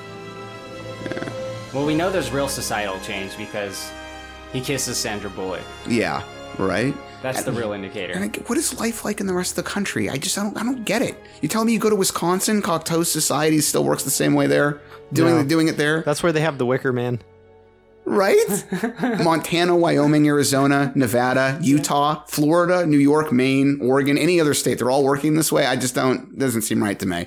I mean, we can all agree that no one cares about any other state. No, that's true. I mean, California wins them all. That, I'm not going to argue with you about that. But Shout out to all our non-Californian listeners. We love you guys. right, I just don't love where you live. Shots fired. I liked in that scene where um, Denis Leary comes up and he's going to start like uh, you know revolutionizing everything. How will we live? I'll tell you what we're gonna do. We're gonna go out drinking, all of us, get shit faced, and paint the town literally. Put up graffiti, slogans. It'll be a blast. Whoa, whoa, whoa. I'm gonna tell you what you're gonna do. Why don't you get a little dirty? You will act clean. And somewhere in the middle, I don't know, you'll figure it out. Fucking A. And so associate Bob slash Otho goes with him, and he's like, "All right, first thing we're gonna do is like get your hair all one color." Because he's got like the white in the front. yeah. Looks like Rogue. That was like the Ricky Martin look back, like in the '90s. You remember that? Oh yeah, frosted tips, a colored strip, things like that. Absolutely, hair bleaching. Snipes hated his bleached hair, despised it. He apparently something like 20 minutes after they wrapped his last scenes went and had his head shaved just to get rid of it. Well, yeah.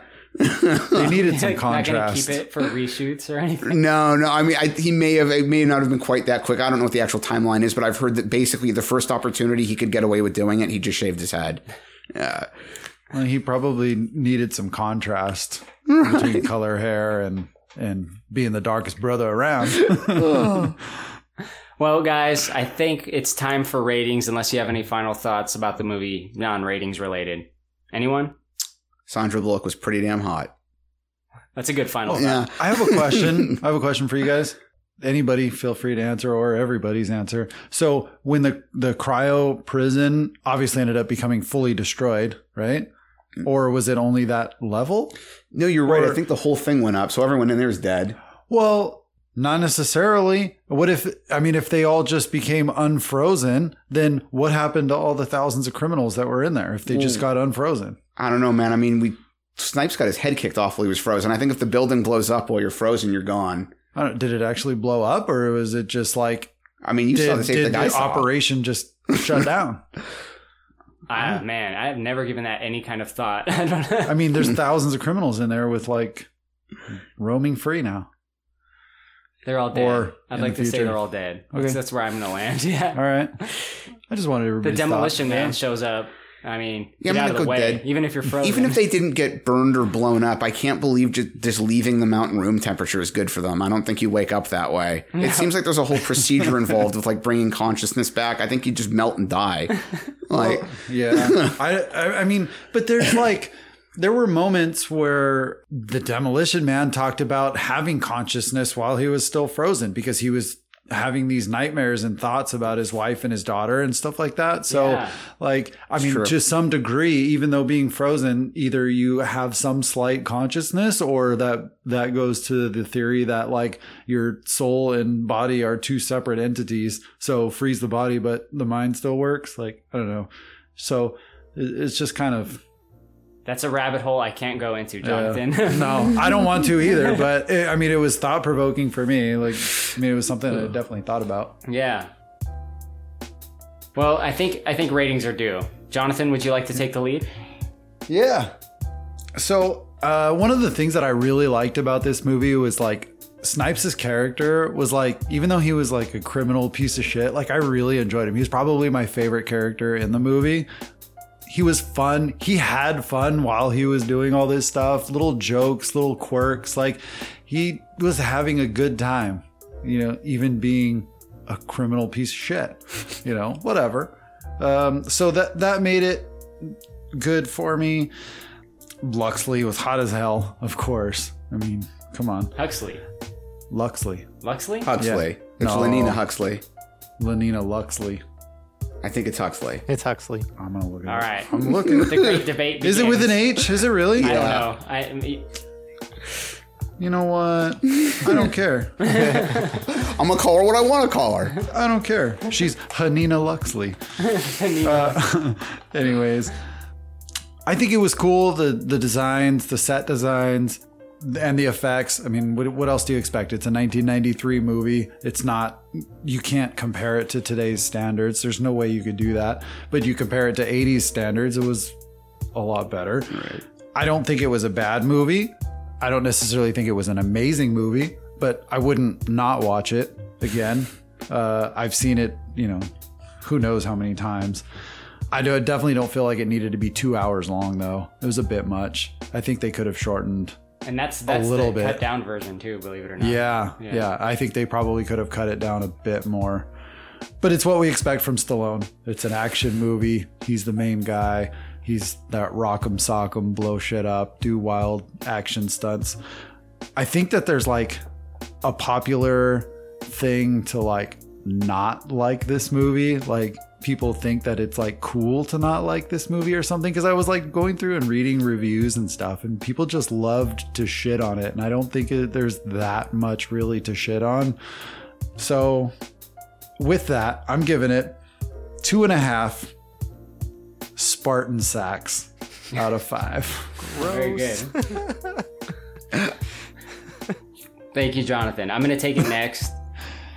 On a rating scale of 1 to 10 uh, VR sex headsets, I'm to give it a 7 out of 10 because I think it is a fun world that this movie takes place in. That's really what people remember about this movie. The action scenes are kind of like whatever. In some cases, I think they're meant to be generic. They're meant to be a play on the typical 90s action scene, which is kind of fun in its own right. It's not like Robocop smart, but you know, a few movies are. It, it is a little satirical and it's kind of funny in its own right. And uh, it's just a fun ride, you know. It's an early '90s action movie with a unique twist.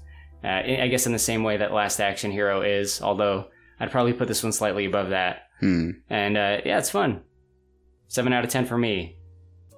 Cavi, why don't you take it over?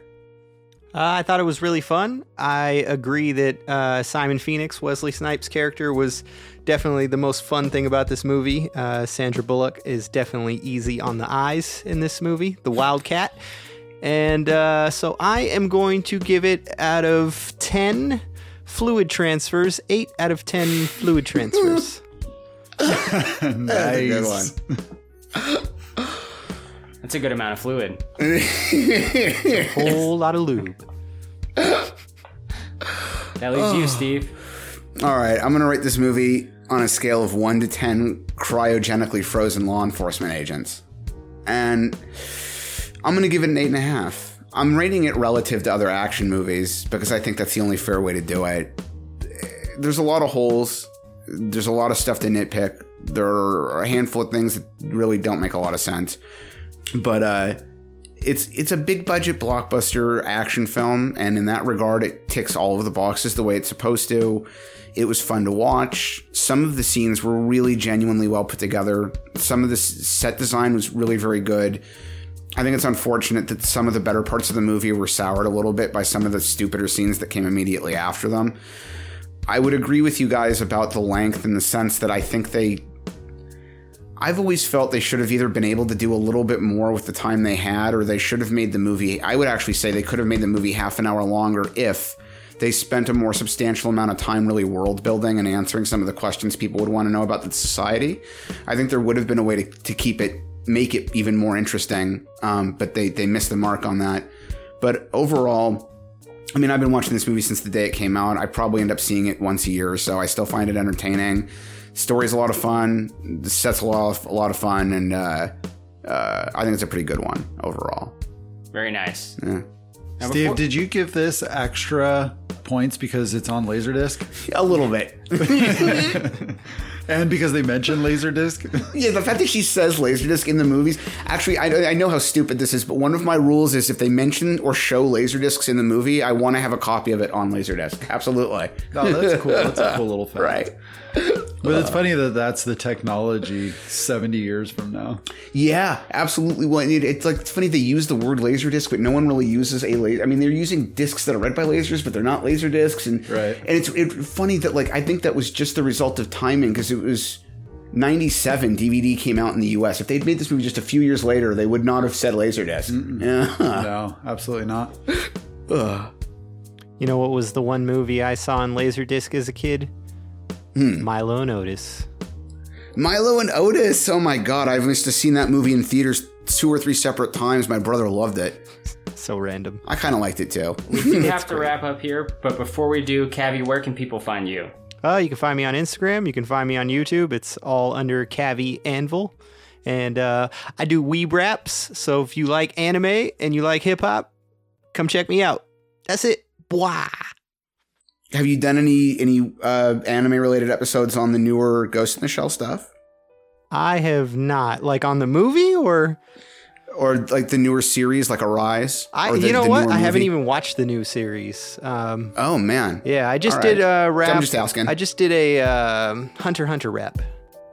Oh nice. Very cool. If you want to write in, you can email us at bigdumbmovie at gmail.com. And we're on Instagram, Big Dumb Movie Podcast, and you can find us on Facebook.